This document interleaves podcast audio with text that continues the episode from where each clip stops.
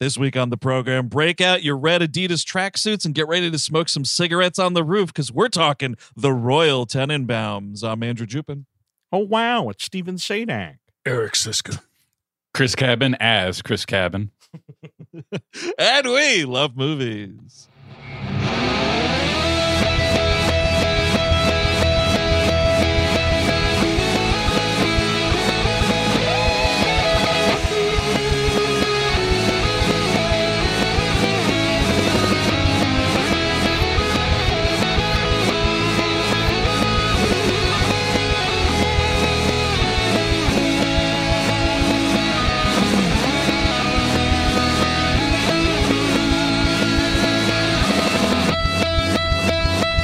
Hello, everyone. Welcome to We Love Movies. Thank you for tuning in as always. That's right.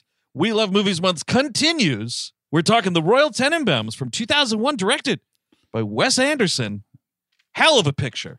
Oh yeah, it's it's great to. I, I'm happy that we were talking about the last Gene Hackman movie. There was no Yeah, other uh, movie yeah, after Uh, this. uh, uh, no sorry, other was. ooh, uh, Chris. Ooh, shut, sorry. shut your dirty fucking mouth, Steve. um, uh, This is the ooh, la- shut your dirty fucking mouth. The No, Mooseport. Mooseport. Royal Shut Tenenbaum bought the uh, house at Mooseport. Royal I- Tenenbaum got into some sort of argument with Ray Romano.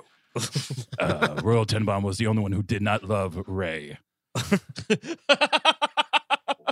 Yeah, I mean, there's movies to retire on, and then there's Welcome to Mooseport, and it is kind of just a nice like if you you have his, you're looking at his filmography, and it's like the Royal Tenenbaums asterisk end of career. You you can you can keep on talking your smack. It ended with this, and that's how I'm Well, going to believe it from Chris, now on. Chris, I kind of admire the, you know, he. I'm going to do another picture. Yeah, you know, fuck this, and just Immediately. unceremoniously leaving. You know, I, yeah, it's, I mean, it's true. It's true that he's just like didn't decide, decide to start doing like westerns for Directv or Well, anything like uh, that.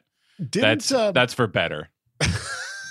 at least he didn't do an embarrassing cartoon like uh, what's his name, Sean Connery, right? Oh yeah. oh, well, Mr. Bigsby's Gold or whatever the yeah, all that like horse shit Mr. was. Bilky or I don't know what the hell it was. I mean, that shit happens a lot though to older stars, man. Like, look at fucking James Stewart's last on-screen performance is doing the voice of the cat sheriff in Fievel Goes West. I mean, Oh, yeah. fucking. That's you know, more. That's more classy. I'll, uh, Five goes west. I mean, come on. That's Pacino and De Niro picture. seem to be landlocked in a race to see who could have the worst one. Like yeah, they that's really, like, true. You know what I mean? Like, I mean, you, you got to respect Hackman for fucking, you know, even though yes, his last movie is Mooseport, he still did get out like fucking almost twenty years ago. He was like, you know what, dude, yeah. and he's still he's still alive. He's still with Yeah. us. He's just been Gene Hackmaning. He's like, you know what? If I need something, I'll fucking co- go to the Lowe's Corporation. No Yep. big deal. I mean, Totally. By the way, I- asterisks at the time of this recording, he is still alive. yes, yes, he is Yeah. still alive. And I- Jesus, this episode only comes out next month, man, and I fucking hope that every all the facts in this episode stay the The same. we, we Hate Movies news desk needs to have both stories ready Yes. to go. We're going to hit publish at the right time. Hopefully. Eric, Eric has to keep his eye on all his death clocks. There are many of them. They're going at all times. It's like the different time zones Yeah. in like the newsroom, Tokyo, and all. Turns those. out it's just the regular clock because people die every He's got. G- Gene Hackman, Jack Nicholson. He's got mm-hmm. all the big ones up there ready That'll- to oh, go. oh, that'll be tough. I mean, Hackman will be tough, man. What are you kidding me? No, I'm not. No, I, that sounded sarcastic, but it wasn't. No, No. Nicholson too. I'm going to be Yeah. bummed, Oh man. yeah, they're going to be Oh, bad. yeah. And I guess Mooseport isn't technically. I guess you have to count that what the one minute he was in diners, drive-ins, and dives. Was he on there? what? There's some you got to go look it up. There was some. He was in the believe that is, uh, background. Quite a quite a sloppy steak sandwich guy. That's a, Something like that. Like he likes a No. local diner. All right, first of all, I mean, we will look it up. I'm sure someone's looking it up right now. But let me say this, Chris Kaplan. I don't have to count shit. Wait, you're not Fucking ca- diners driving. I- so what you're, you're saying? Guy wait, you're Fieri. saying Guy Fieri over Ray shit. Romano. That's you're what I'm saying saying. you're- 100. Cr- wait. So Chris, you're saying there was an episode of Triple D Yeah. where he just got accidentally picked up in the background. Chris is correct. no, it no, he's in the foreground. He's at the least one of the picture I'm looking at. Uh, he was in two episodes. I think they might have re-aired the segment. The first, I guess, the first one's called Big Breakfast from 2008, and then there's another one, What's for Breakfast, also from 2008. But he's he's uncredited in that one? because he doesn't look like Gene Hackman. He's an older, he's a much older man now. So like he looks older, so you don't really notice it at first. But then you look again, and bam, it's him eating breakfast. So did the crew know that it was Gene Hackman? Well, no, yeah, know. he's like with Guy Fieri. Yeah, yeah. okay. He has a picture. I'm just- Oh my God! Yes, this picture is glorious. Well, I'm just curious if it was a thing. Maybe like they get in and they're doing like his first intro, and he was like, "We're rolling out to this new piece of shit place. I'm gonna get diarrhea at." And then like after one intro take, he was like, "Wait a minute." Who's that kindly old man over there eating breakfast all alone, trying to mind his own business? And then it was like we stumbled upon Gene Hackman in this uh, diner. Oh man, Gene Hackman, I gotta tell you, I love Popeye. I love that movie Popeye. I think you're so good in it. Thank you so much for what I- you've done. I kind of want Wes Anderson to have to block and shoot Guy Fieri and like figure out the color palette. Like, I think he would have an Ooh. aneurysm. He'd go, oh, yeah, geek. It would just fall over because like those colors do not appear in Wes Anderson movies. You Flame red But dice. You, you know what I mean? diners, These Dri- but diners, drive-ins, and dives sounds like a Wes Anderson title. It does. And actually, Guy Fieri kind of sounds like a Wes Anderson Yes. name a little bit. Guy Yeah. Fieri bought the house at Seven Arthur Avenue. Yeah, He'd I wear can see it. in the Wes Anderson version. He'd wear like a blue leisure suit or something. yeah. I mean, I can would imagine awesome. a, ma- a a mansion with like the flame decals like on the walls Exactly. everywhere. That would be fucking dope. Oh yeah, his his gauchely decorated fucking house. Oh, yeah, yes. absolutely. Um. Oh, Steve, you sent a. pi- Oh, Eric sent a pic in the chat. No, Yeah. I'm just curious. Yeah, you got to see it. It's good. He looks great with Hackman in this picture. He you does. know? Yeah, Yeah. Oh yeah. There was a photo recently. Every time someone stumbles across him at like the Five and Dime in whatever like American Southwest town he lives in, Mhm. and like you know it's terrifying because one it's like you see gene hackman trending and you're like oh fuck and then you click on it and it's like oh someone else just ran into him and there he is taking a nice big toothed you know smiling photo like he's still happy as a pig and shit man and i gotta say i don't know you look at these guys like pacino and de niro still chugging out these movies like yeah okay we got the irishman but like at what cost look at these guys they're fucking miserable They're miserable. You're getting the Joker. You're getting fucking whatever else. I mean, like, you know what I mean? Like, even fucking Simone was 20 years ago. You know what I mean? That- that's true there's uh, uh, like the amount of like tired uh serial killer movies Al Pacino was doing at one point. I think he's kind of given that up. I, The- that- the that fight- Hangman. because I think those movies he's finally like kind of too old to be like fake running around an alleyway. You know what I mean? yeah. yeah. But I will say about him, he's got a, one of those crazy scarves he's running around with these Mhm. days. It looks It- great. That's true. He looks I mean, Pacino looks great. Yeah. Yeah.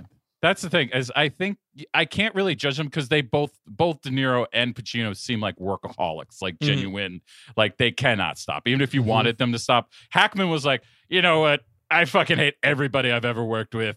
I've I hate all of you people that with in Hollywood. I hate everything. I'm gonna go away. Like he is That's I- awesome. everybody puts Carpenter on the top of like aging well as far as like your attitude towards age and your past work. I say Hackman has him beat by just a smidge because he doesn't have to constantly talk about the money. Like I Yeah. love Carpenter, I love him so much, but I cannot. I I I am done with the fucking uh, posting of the picture of like every time fucking new Halloween comes out. Yeah. Check in the hand. I'm Right. like, But I'm like, it's cool. I love him, but like Hackman's the one who's like, fuck it all. Well, I'm yeah, done. because Hackman actually walked away. You know, Yes. Carpenter, even though he's not like really active, he worked on what He does the music, s- yeah. music, and you know, he's he, and then he's given these interviews. You could just say no. Yeah, Mhm. exactly. You know how many interviews I say no to? Oh my god, Zero? Everyone Yeah. pestering. Did you say zero? Yes, less, I than, haven't- less than zero? Is there less than zero? Wait, I haven't heard of this magazine yet. Uh, this Bret yeah, this, Easton Ellis's magazine. this was a huge one for me uh coming Yeah. up and just sort of like this because I had seen Rushmore, I liked it. I wound up liking Rushmore more as I got older, but like I liked Rushmore a lot, but I wasn't like super duper into it. But this was the one that I was like, oh, I want to watch all this guy's movies, and I And. Yeah, this was this was the first one I saw in theaters too. I had seen Rushmore, I think precisely one time, uh, and had not seen uh, Bottle Rocket yet at this point, Which- and Is also a great movie, by the way. I, I really I- enjoy that one as well. I came around to that as an adult. I wasn't crazy about it like in high school when I first saw it, but then I watched it uh uh, maybe in like lockdown or a little after lockdown was like, "Oh, this is actually really good." But Tenenbaums hit me, I mean, in such a way that it was like you're seeing something like you haven't seen before on a big screen, which I think is different than seeing something you haven't seen before just on VHS.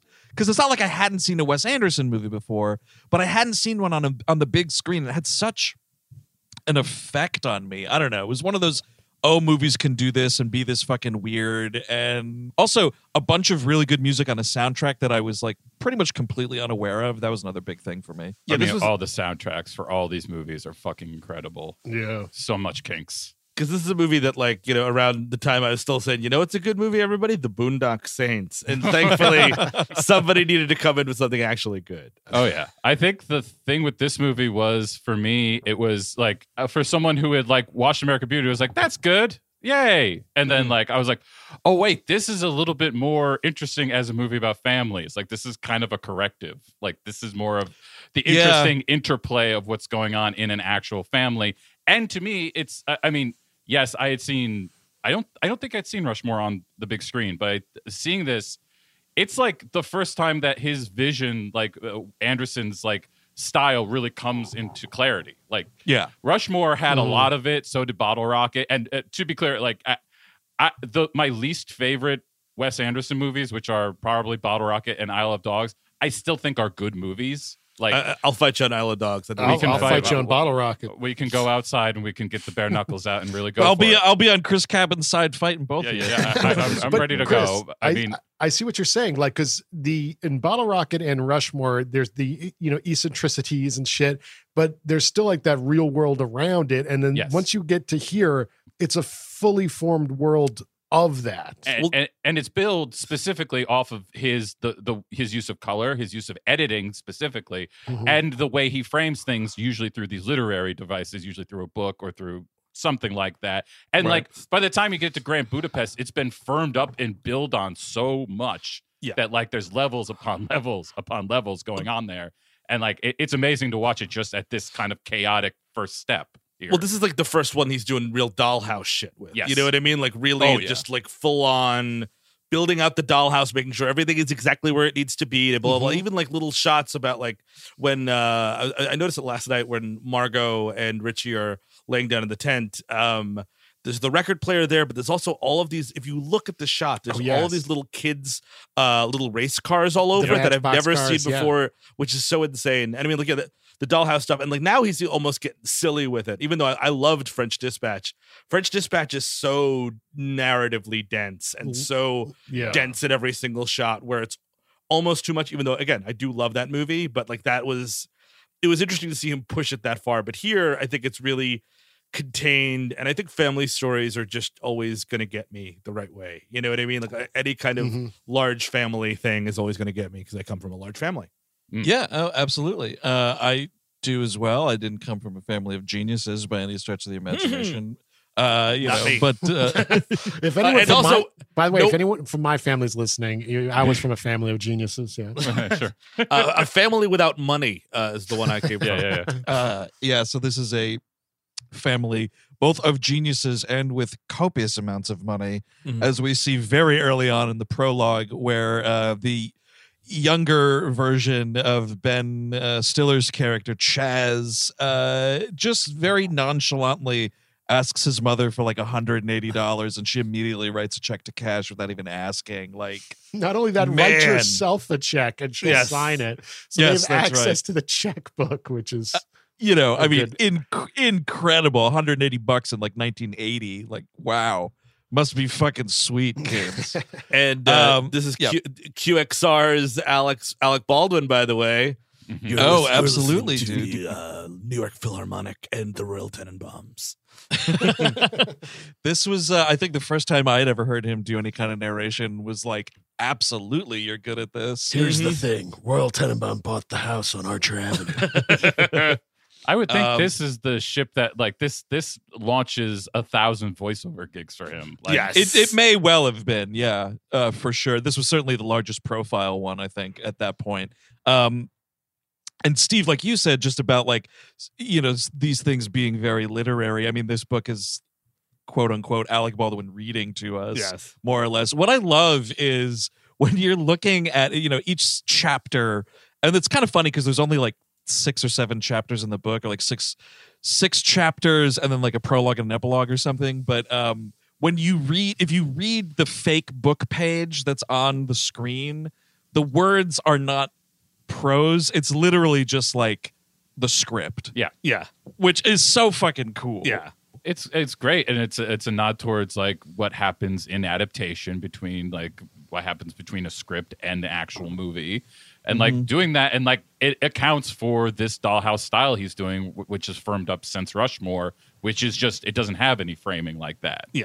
it's just a story lo- way Right. bottle rocket is whereas um, a lot of these since then are like this But the amount of like um what do you want to call it there pathos and uh a character you get through this prologue alone of just watching these kids kind of grow up and like and again you are watching the dollhouse like you're watching you know uh what do you call it there uh chaz's room with all the business stuff and like this is where his t- teletype is this is his, you know whatever his uh, He started taking his coffee, sitting up to save time or whatever. that and then like just every at every turn you're meeting what a shithead Royal Tenenbaum is Yes. and I Oh, yeah. fucking love oh, it my god! What is one of the first ones when he uh, with Chaz where he he's they're doing the BB gun fight, which Yes. also seems pretty dangerous. But I guess that's what they existed for to begin with. Yeah bb in Oh, the to- knuckle getting the bb right in the yeah, knuckle but like yeah. kids were just shooting each other with BB guns All the was fun. time. Yeah, Yeah, that I was think you shoot. You're supposed to be shooting like cans and whatnot. I don't think you were supposed to be actually shooting each they'll other. shoot your eye out. Yeah, that's well, yeah, true. you're supposed to use your Swiss Army knife just for like technical things and stuff, but to you remove fool around. BBs Yeah. from the flesh. Yeah, so he gets the BB lodged in there because Royal decides to switch sides in this insane game. It's so awesome. I mean, all all of these things are so fucking great. Like seeing their little like youth accomplishments. You know, Mhm. like Chaz also breeds the Dalmatian mice, which they say he sells to a store downtown in Little Tokyo. Which we should say. A thing that I love about this movie is is it's such a fairy tale vision of New York City, you know, to the point where it's so fit. I mean, we don't have a little Tokyo. We don't have a 375th Street for where the Y is located. In this But- version, the Access one, right? That's why there's a little. yeah, totally. well, it's a New York that's not about tourist stuff. It's a, Yeah. it's an intimate New York. It's about like what it's like to walk around in New York, Yes. especially in the neighborhoods that are have houses rather that's than what's- the place with the screens and the Which people are like this. We should say. I mean, there Yes. are families that are spra- rich and sprawling beyond belief on the Upper West Side. Oh yeah, yeah. I mean, this they say Royal bought this at 35. Can you imagine buying this house at 35? I, I- I- like other than being a Getty, I cannot imagine buying. he this put house. himself through law school, Chris. He probably Of waited course. extra tables on the weekends. Uh-huh, you know? That's right. Just a one million loan from his dad. hmm but I do, yeah. I- I mean, I do think, yeah, it's all of this is fake. There's no Colby General Hospital, et cetera, et cetera. And Yeah. like the, but you do, you know, being a lifelong New Yorker, like it feels more New York, uh, especially like autumn and like early winter in New York, like all like Yeah. the, the vanilla lighting you're getting, like these kind of amazing, uh, what do you call it, tableaus of again like street level New York, and like he specifically doesn't have any. Uh, landmarks, or even like we're not even looking up at skyscrapers. It's all on the ground. Yeah. Hmm. Yeah. I mean, it's like you can't, that's what's cool. Like, I mean, Chris, like you said, it's not for tourists. It's like if you're trying to even look for something, you can't. All the street signs are covered up and fake. You know what I mean? Yeah, it's yes. like, Midtown doesn't exist in this world. Thank God. no. I wish. Seriously. I do want to. I uh, Chaz really got into breeding at nine years old and uh, started uh, watching mice fuck at uh, age of ten. Oh man. I mean, I love that he also dresses like a cartoon character. He's got like his little tie rotator, and you can see it's just like all the same tie, all the same shirts, all the same pants. Margot Tenenbaum awoke at 9 a.m. and uh, for her her shift at the Disney store. Um, she went, Richie Tenenbaum was a busboy at the at the Times Square Hard Rock Cafe. Every weekend, Royal would take them to the M and M store, where they would gorge themselves on peanut M and M's. they would go to the Michael Jordan Steakhouse in Grand Central. enjoy a T-bone together. Just the oh man, the New Yorkers, New York, man. That's what it's about. Absolutely. After a slice of Sbarro, they'd call it a day. Every Saturday night, Etheline would take the family to eat at their favorite restaurant, the Times Square Olive Garden. yes, uh, Royal was very insisted that the children experience the arts, watching Mrs. Doubtfire, Harry Potter plays, and Waitress on yeah. Saturdays. and coming soon, Back to the Future on Broadway. yeah, that's right, on Broadway. This is what they're doing while me, me and Julio down by the schoolyard is playing. They're just going to all these different places. Oh man. Uh, I mean, I, I I love all of Margot's stuff. You know, adopted at two. this is my adopted daughter, Margot Just Tenenbaum. constantly saying adopted. Oh my god. that scene. It's I, it's, it's going to be hard for me to say what my favorite scene is the scene when after the play and they're like what'd you think did you like the characters like what characters a bunch of kids in animal costumes he didn't find it very believable and shit. And well, don't, don't be mad at me. It's just one man's opinion. It's And just then the one birthday- man's she's opinion. and the little girl is fantastic she's like i'm going to bed and the birthday cake is coming out what a great punchline that it's her birthday. He's saying this on. Yes. Oh my God. Uh, yeah, that was her first play she ever wrote for her 11th birthday party. Uh, we're told given a fifty thousand dollar Braverman grant. She Uh, probably didn't she was need like, Oh. No, definitely not. They just put it on the fucking pile, dude. isn't it crazy that like Ethel Tenenbaum's writing these books about what geniuses she's raising and Oh yeah. how you put so much pressure on these kids to succeed? They're never gonna. Oh well, they're That's over. why they're all fucking Yeah. burnouts That- in their mid twenties. they're overscheduled to shit. Did you see that Yeah. fucking little Yeah, calendar yeah. they got? It's all hell. Yes, it's, it I, looks I like can't- my calendar right now. really sure. I got to tell you though, I love that shot of in, the great Anjelica Huston, one of Mhm. our finest. Um, you know, it's supposed to be like the early '80s, late '70s, or something like that, and uh, you know, she's dressed like a '70s mom, and she's in the phone booth making the appointments for like. You know, uh, uh, Chaz's like Italian language lessons or something like that. She's like juggling all the kids. It's such a great little composition of that life and sort of without Alec Baldwin, you know, yipping to you about like all the shit that they're Yeah. up to, Yeah. you still glean like this is an incredibly active and overly active uh family. Well, yeah, and they they don't uh they don't go zoom out too much to like the rest of like because you know fucking her neighbor Ethel's neighbors and like her like society friends fucking hate her. Like if you publish a book called Family of Geniuses, Yeah. everybody fucking hates you And I- because you, you, you, oh my kid he fucking wrote a book about a, a play about a zebra yelling at a lion she's a genius like I do, and I do think that, like, you know what I mean. Uh, Wes Anderson. I mean, I do think that there's going to be some divisive people in our comments, people who just hate Wes Anderson's style and the whole thing. And I totally that's I was about to say it's fine, but I mean, it's a thing where like.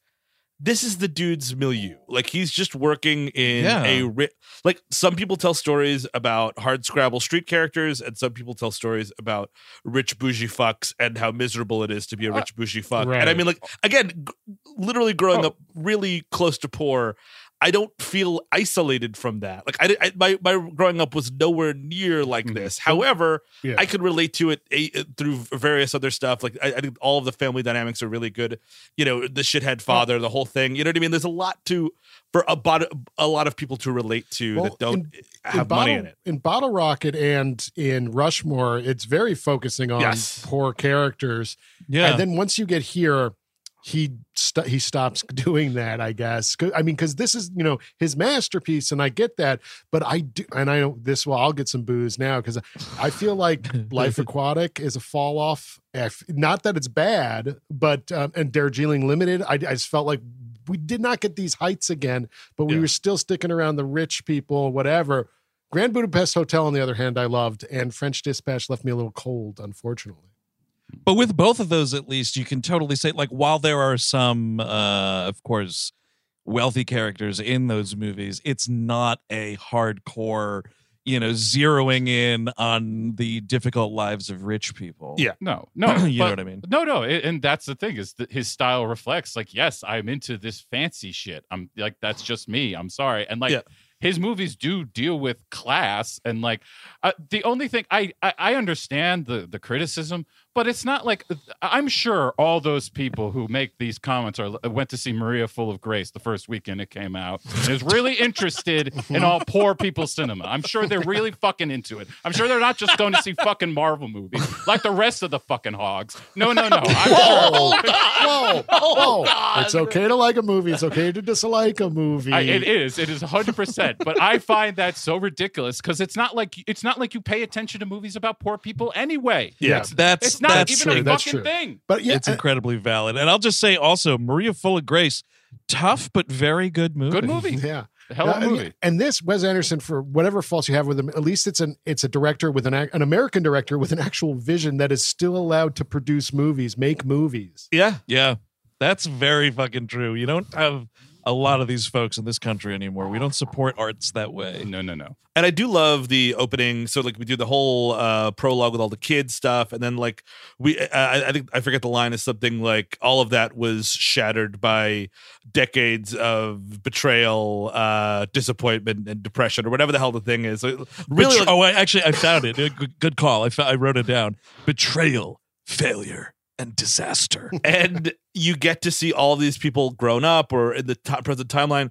I love that it's all people getting dressed again, very dollhouse, like you know what I mean, like Yeah. a perfectly framed shot of them in some incredible uh, location or, or, or some in- incredibly specific location getting dressed. And like Royals is the absolute worst because his life is a fucking wreck. Well, yeah. and I, I, I, it's so amazing that the beginning is so succinct and so fluid that it really does take till you see Mordecai flying Mm-hmm. till you understand that Hey Jude is playing in the background. Yes. Like all of a sudden, I'm like, Right. it's the fucking Beatles. I didn't. I was like, what? what that? This fat? Okay, fine, great. Yeah, you're opening with the Beatles. That's that's a pretty bold statement there, buddy. And then yeah, the I, I love this theatrical like showing the actors in the. Oh yeah, I mean it's perfect. g- it's great because the first title card you see is 22 years later, and then it runs through this whole cast, you know, and it gets the people out of the way that we've already met, so the the Tenenbaum family, and then yeah, expands to like Danny Glover and you know Bill Murray's character, and you know all of these other people that are going to be you know bouncing around here. But yes,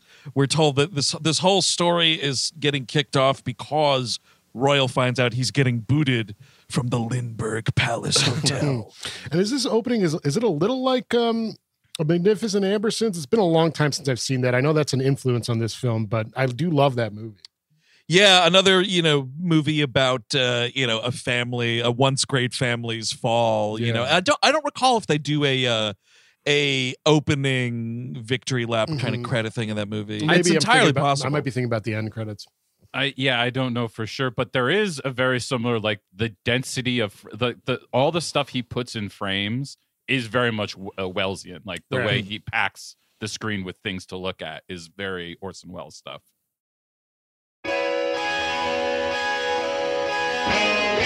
This show is sponsored by BetterHelp. You know, my 20s, while being a lot of fun a lot of the time, were pretty rough. I wasn't exactly rolling in dough. I lived at home until I was about 25, and for most of it, I didn't have this show or you lovely people in my life. I just kind of drifted around without direction and didn't know where to voice that.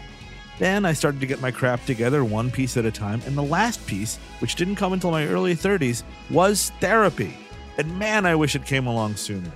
Ever since I started sitting down with a licensed therapist, I've had a place to voice my insecurities and try to fashion plans to help me achieve my goals. So that's why I'm thrilled we're sponsored by BetterHelp. If you're thinking of starting therapy, give BetterHelp a try. It's entirely online and it's designed to be flexible, convenient, and suited to meet your schedule. Just fill out a brief questionnaire to get matched with a licensed therapist, and the good thing is you can switch therapists at any time for no additional charge. Let therapy be your map with BetterHelp. Visit betterhelp.com slash WHM today to get 10% off your first month. That's betterhelp, H-E-L-P dot com slash W-H-M.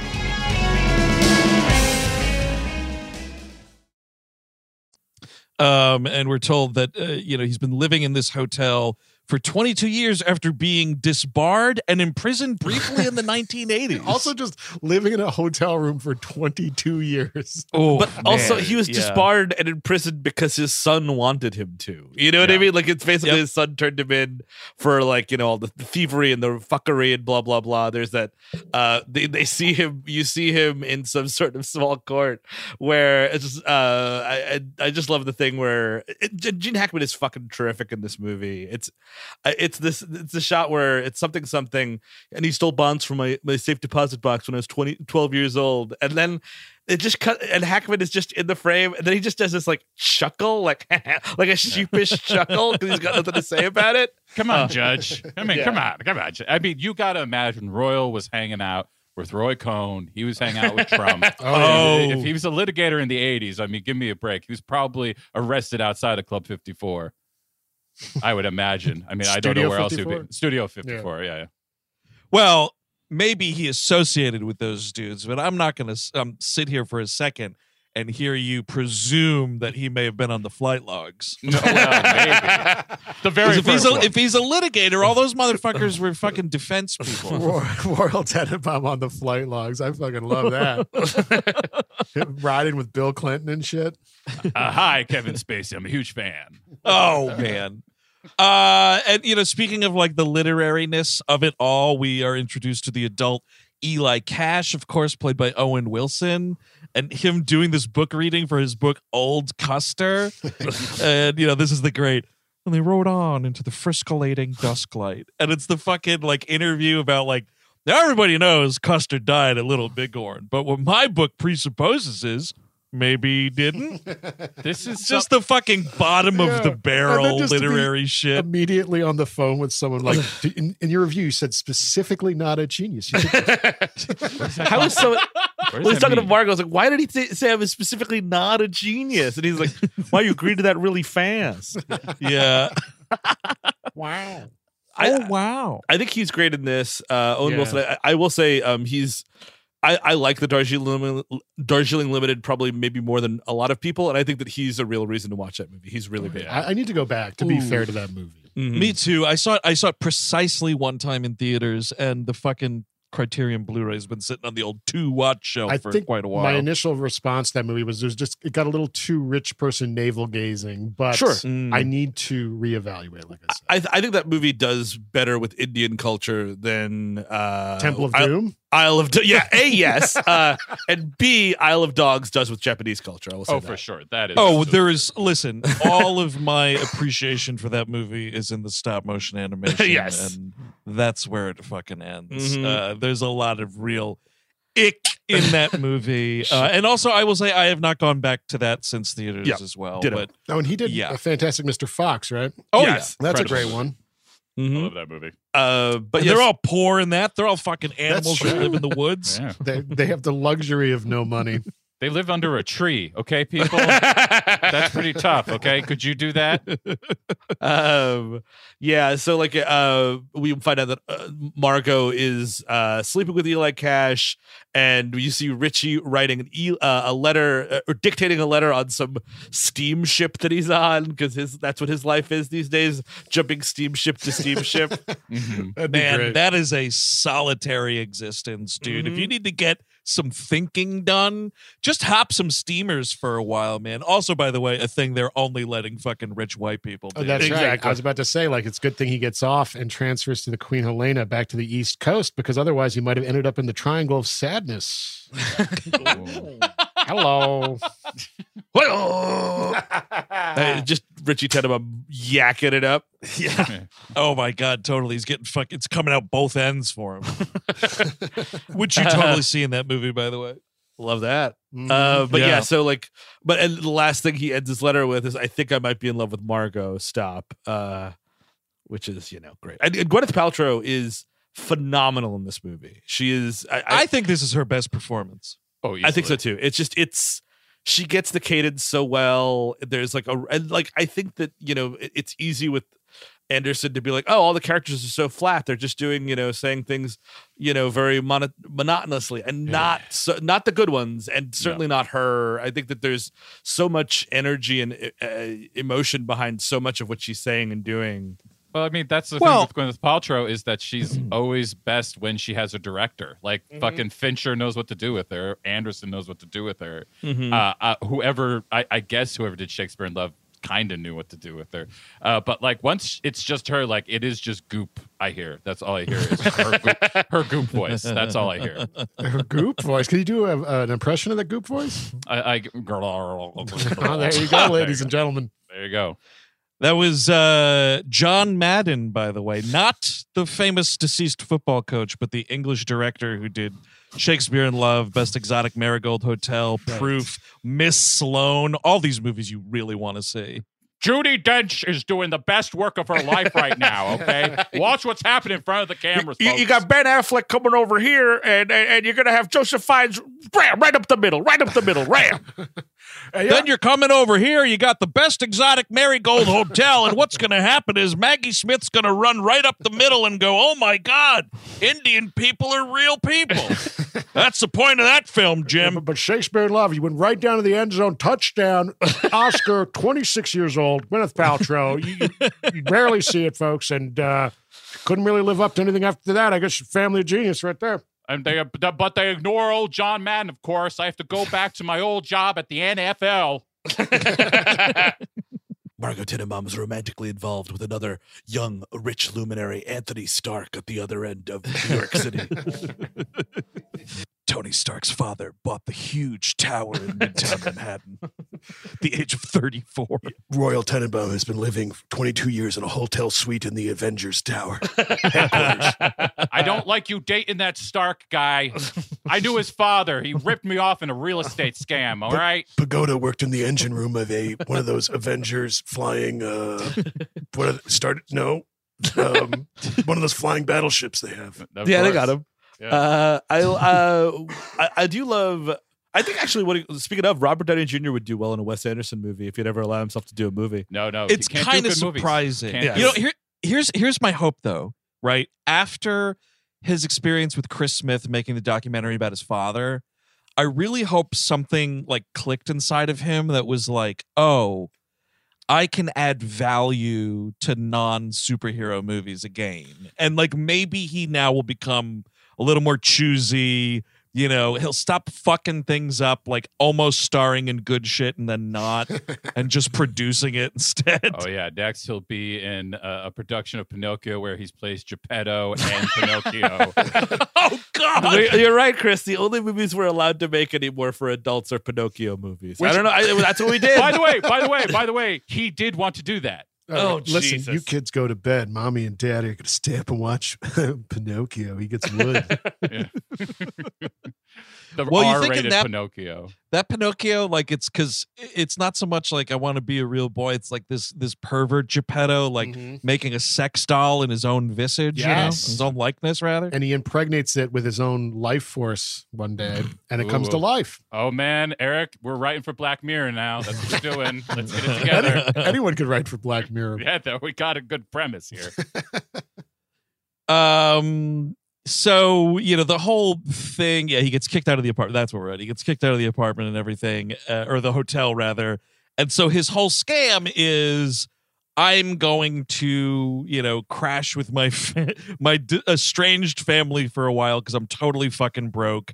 And the way I'm going to do this is a really unforgivable way. I'm going to pretend that I'm dying. I mean, uh, Chaz has already moved back home because he doesn't think that his apartment is safe. He's running crazy drills. His wife died in a plane crash. Hilarious detail that the children were also there and the dog, and they all survived, and she died. yes. I also love the fact that for like everything else, like I've- we've said, is like very well framed, you know, very like firm and like still. For the Chaz as an adult, Ben Stiller with Ari and Uzi, uh, he goes handheld for a little bit Yes. to show the how nervy he is and how like out of control he is. Since and he leaves fucking Buckley. Yeah. What This a fucking- bullshit! fucking son of a bitch. W- Wes Anderson and his cruelty to dogs. I'll never get over it. No, bastard, bastard. But I, I, I, I gotta say also, I mean, I get it, dude. You're having a nervous breakdown because your wife died. It's a really hard time. This, that, and the other thing. And not to knock, you know, Ethel's house, man. The Tenenbaum household, you know, on Archer Avenue still looks pretty rad. Yeah. but this fucking like It's good. four story like West End Avenue apartment that Ben Stiller's Yeah, running out of in this bad. movie. Oh yeah. Damn, dude. Yeah. That's some Patrick Bateman kind of shit. Oh yeah. This is a this is a real house where Glenn Close could stalk your family in. well, Andrew, he has a preternatural understanding of international finance. Okay, that's how you get that house. Yeah, I Do mean, That's you right. have a preternatural understanding of international finance? I don't think so. I don't have a preternatural understanding of fucking domestic finance, dude. as a child, he negotiated the uh, purchase of his father's, uh, you know, vacation home. See, oh, on Eagle Island. yeah. That's right. Yeah. see, Ari and Uzi, greed is good. uh, I uh, and, and Ben Stiller's. I mean, I, I'm gonna say everybody's great in this movie. I do love. Uh, so he moves in, and there's this. Uh, there's a lot of stuff. Um, uh, the Sal, like a lot of Salinger influences on this, specifically the Glass family stories. Oh, yeah. Um, and no more so than this scene between Margot and her mother when she's in the bath and the mom comes Oh, in. yep. That's very Franny and Zooey as well, which is also a Glass family story. feel like Franny and Zooey, like fucking half that book takes place with someone sitting in a bathtub. Absolutely hot stuff, and your Wow. mom is watching you, dude. Oh my god! I'll have, to, Um, I'll have to learn to read. and but there's this great line that tells you so much about all these characters. Is she, it- uh, Anjelica Huston's like, you know, Chaz moved back in uh, because, you know, blah blah blah. He's going through a hard time. He's very depressed, and then uh, Margaret. Well, Margaret goes, "Why is he allowed to do that?" As in, like this idea that everybody wants to move back in, and everybody wants to like recapture living at home in this incredibly creepy way. and but still speaking in that child way of like Yes. something being allowed or not. exactly. Also, yeah, I mean, also it it hints at like she's fucking asked Etheline this before and has possibly been turned down Mhm. For some reason. Um, and you'd want to fucking move back with your parents too if you were married to Raleigh St. Clair and his his fucking dude Dudley here, man. I love that the first real whiff of Bill Murray you get in this movie, he's basically doing like mental acuity tests on this kid, much like the first time you meet him in Ghostbusters. Where's that Yes. red? Where's that red one going to go? How interesting! How bizarre! he's so delighted every time he finds out like more fucked up details about this kid's affliction. Uh, Oh, the, yeah. uh, uh, yeah, uh, he suffers from uh, XYZ and uh, and even colorblind. Uh, uh, he has an acute sense of hearing and has Yes. color blindness. He's three rooms away. And I mean, like, these are the kinds of jokes that Wes Anderson loves, that I love, that have nothing to do with wealth or anything. Like, they're just kind of zany. You know what I mean? It's like Yep. someone whispering in another room saying that someone has acute sense of hearing and color blindness, and the kid fucking four rooms away being like, I'm not colorblind, am I? And he's like, Yes, I'm afraid you are. Add that to the laundry list of Dudley syndrome or whatever And- he's called it. All you have to do is meet Dudley to understand why this marriage is falling apart. Because Dudley clearly does. i- i- He has all these very strange. He's uh, uh, uh, Raleigh is writing a book on him, Dudley's World. We see it at the end. Mhm. Yep. Uh, Dudley probably does not shower. He probably does Definitely not think not. that is necessary. He probably does not think that brushing your teeth. He thinks that's probably you're, you're it's overkill doing it every day. You probably only have to do it once a month. Did you just rel- to did you relate to this character? a A lot? a hundred percent, because I've also ruined a hundred marriages because fucking scientists have been studying. yeah. Uh, Uh, I didn't mean any of that. uh, but um, well, the cool thing too, uh, it's a nice thing of like, again, just like the class talk here a little bit, right? Is like she, we're told she hasn't written a play in like seven years or something like that. And she's living with Raleigh St. Clair in this, you know, he's doing his research in the house, like in the kitchen or whatever. When Etheline like goes to pick her up and take her, you know, back to the Tenenbaum house, uh, you clearly see they live in some, uh, they live in a single family house as well, but it's somewhere like, you know, LIC or, you Yeah. know, far out in the boroughs Brooklyn somewhere. or something. Yeah, it is, but it's still a nice place. But it definitely you feel like, I guess, in the terms of like New York City sense, that's like being in, uh, quite literally another island away. Like they, Yeah. she's Yeah. far from home there. Yeah. Yeah, yeah, totally. Um, yeah, so it's this nice, like all the kids back under the one roof. I think Alec Baldwin tells us for the first time in 17 years. Oh man, Richie, uh, uh fucking Gwyneth Paltrow going to meet uh, uh, Margot going to meet Richie at the bus Oh. station is like with uh these days uh kicking in. One of Yep. like one of the best needle drops. Period. Like I, I, I one of my favorites to this day. I, I, it's such an elegant way, and it's such a song that I'm not sure I could imagine it being used any other place. Yeah. It's just Yeah. uh, and it's incredible. and they do i mean like the movie never actually uh it is weird and which uh owen wilson says uh that your brother has a crush on you and it's weird and gross and even though they're adopted the movie never shies away that it's kind of weird and kind of gross It was you know just, what i mean At the time, it was just normal on the Upper West Side. I mean, we had the devious Woody Allen household on one side, and then we had the, the House- Tenenbaums on the other. House Allen and House Tenenbaum were in t- constant war at one another. that's why i find that to be a, a, a kind of a weird couple's costume to tbqh You- Oh, you are we still seeing those? I'm, dude every halloween you'll see a, Rich, a richie and margot i, I feel Uh, uh, they're like what, forty-five or fifty? These couples. I mean, people, I think younger kids are finding this movie probably. Listen, here's the thing. It's not Here's a couple's thing. costume. here's the thing. You can go as all three of the kids, but you need a third. yeah, that's a good move. You know what I mean? It's not a couple's costume. If you can get someone in a red tracksuit, Well, though, I mean, the real reason is it's an easy costume, right? yeah also that. Yeah. Yeah, yeah, precisely. The Well, tennis yeah. band, you know, a If you're- blazer or whatever. You know, you're done. Yeah, and if you're just like screwing around with each other, maybe just be the Eli Cash and Margot. There you go. Yeah, You that's don't- fun. You don't have to do Yeah. the Well, see, Richie that's thing. the thing. That's a harder costume. The fringe jacket I and the guess hat. That's true. It's more expensive Yeah. for sure. Dude the fucking that's a great owen wilson moment in this movie when uh uh margot gets back to her bedroom after coming home and she goes in the room and fucking owen wilson is in the closet and like she turns on the light and she's like i know you're there or whatever it is. And he comes out like in tidy whities and he puts the cowboy hat on like hello beautiful. Looking like a total asshole. Uh, I, I think Owen Wilson had to wear a wig in this movie for a lot of it because he was still either filming reshoots or shoots of Behind Enemy oh, Lines. Oh wow, really? oh Yeah. jesus I, I didn't even tell. Yeah, Is that- because I, I think that's why he's wearing the hat a lot. Is that where he ah. got the little scar too? Oh, possibly. Oh yeah, he was behind enemy lines. Yeah, there you go. that's with right Gene Hackman. Oh yeah, Gene Hackman is in that movie, Yeah. right? I Yeah. Is, believe is this so. Tex, is this Texan some bitch going to be in all my movies? I'm retiring. I am retiring. I don't have to Done be in with the- it. I don't have to be in the same room with him, do I?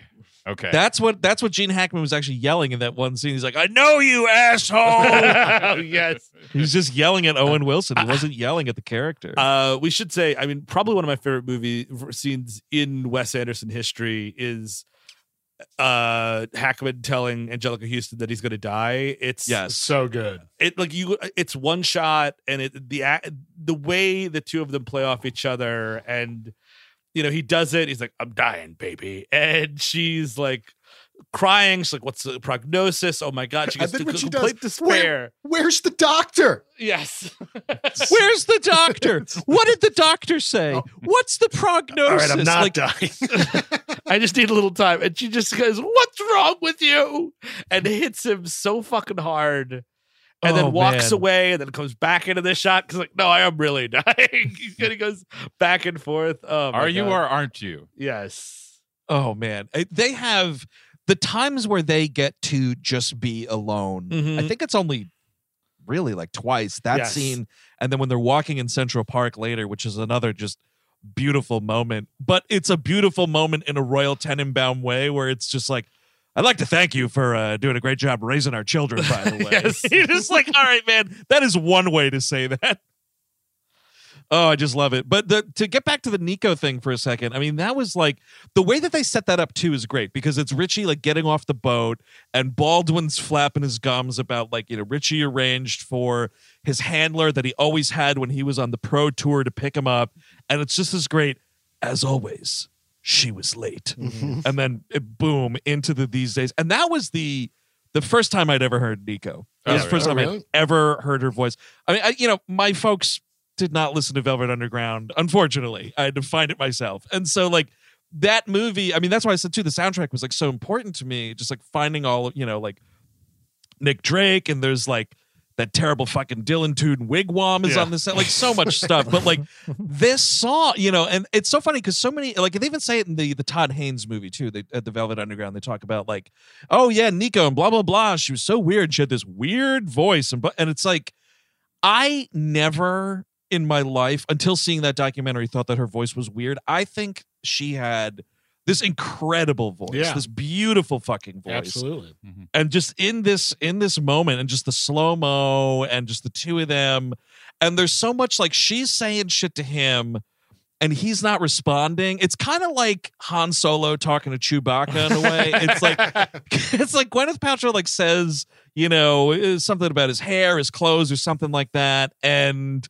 you know he's not saying anything and she's still just carrying on the conversation like knowing what his answers are anyway it's a great fucking moment Yes. And also what's great about this moment is like when he gets off, he disembarks the ship and stuff, and you see that giant goddamn ship.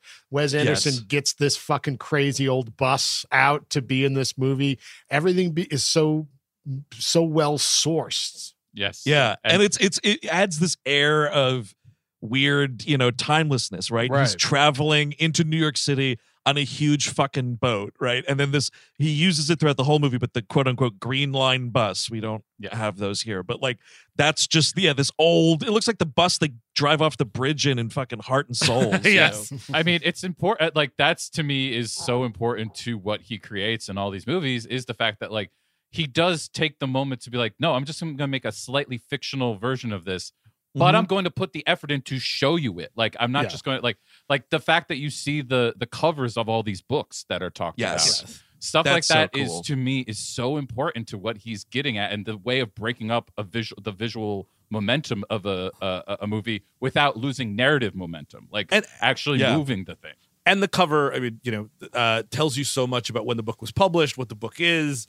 you know what the, who the book is trying to speak to like you get so much in that flash of what the cover is it, it, it, he's he's really insane about that i also love if we're talking about stuff the gypsy cabs uh Yes. Oh, the gypsy Yes. cab company which is a great joke of cabs uh, without medallions in New York are called gypsy cab. You, you have been at least you know when I was growing up called gypsy cabs. So much so I remember uh, first day of school. I think I was like 10, 11 or something. My mom picked me up in a cab. Uh, I had all my sh- like all your brand new school stuff, your new school bag, your new books, the whole bit. And I left it in the in the car. Oh yeah, and- you did. and you know didn't have a lot of money so my mom's you know upset like oh my god we're gonna have to figure out how to do this thing and i was like oh i got an idea and i called information and i asked for the number of the gypsy cab company i really and this is like you know 15 years before this movie came out and that was actually a way to get out of trouble because she thought that was hilarious so i was like nice yeah That's pretty great. accidentally got out of trouble by that one He was he was so cute. We're gonna forget all this stuff that happened. Speaking of those cabs, that Dudley guy's got a good moment here oh, when Oh, like yes. this piece of shit, like the thing, it's rusted out. It's got like a missing Yeah. window, like cardboard window or whatever. And Dudley's response is, "That car's got a dent in it." There's another one. There's so many small one? jokes like that that are amazing, and there's amazing visual jokes too. Like when um, uh, you know, Danny Glover is approaching Anjelica Huston, and we get the the montage of her previous suitors is some of my favorite moments of the film, even though it's so brief. Just seeing the guy Franklin Benedict with like the eye patch or whatever, you know, there's like yeah.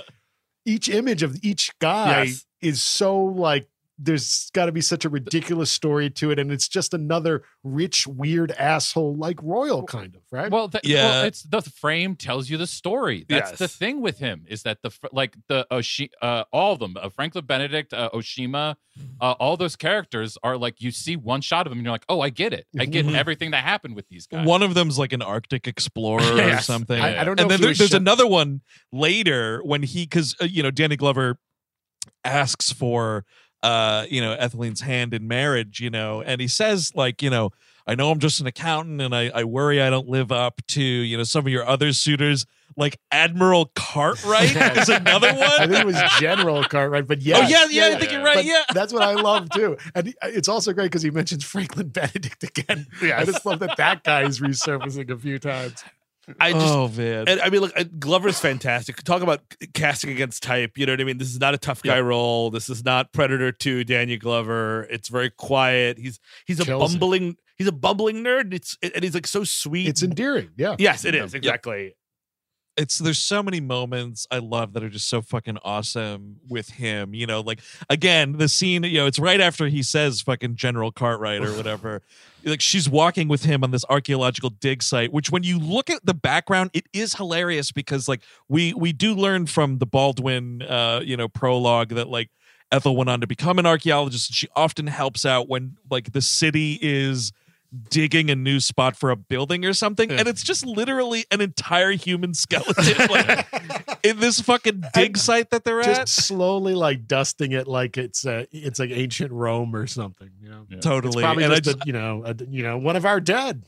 it's just one of our scores of dead in this town Absolutely. and uh it is funny though because danny glover's like walking after her Mhm. and he falls in the fucking hole Uh, that's really great I- when he goes to read at the end and he gets his glasses out and the the tie's like stuck to the glasses and she takes it off that's such a beautiful moment too Well, yeah, the the whole thing with uh, him being when she, he's like, "Well, I know it's going to be rough with you," and she's like, "You know, I haven't been with a man Yeah. Right. Eighteen Royal. years. 18 years." And uh, I think isn't that where Wigwam comes on? I think. Yeah. Mhm. Yeah, yeah. Uh, I, I, it's just such a, a a beautiful like little like it, talking about sex, and it's like uh, it, it it like still has that excitement to it. It's like an innocent excitement about sex being rekindled rather they're like than kiss they're like kissing kind of sweet it's not like making out Yes. it's like he he kisses her once on the lips and then like on the cheek and they're like just legitimately excited that this is happening Yeah, yeah. it's so great It's, I mean, look, I think that that's sort of something I think uh Twee is used a lot and, and Anderson thrown like darts,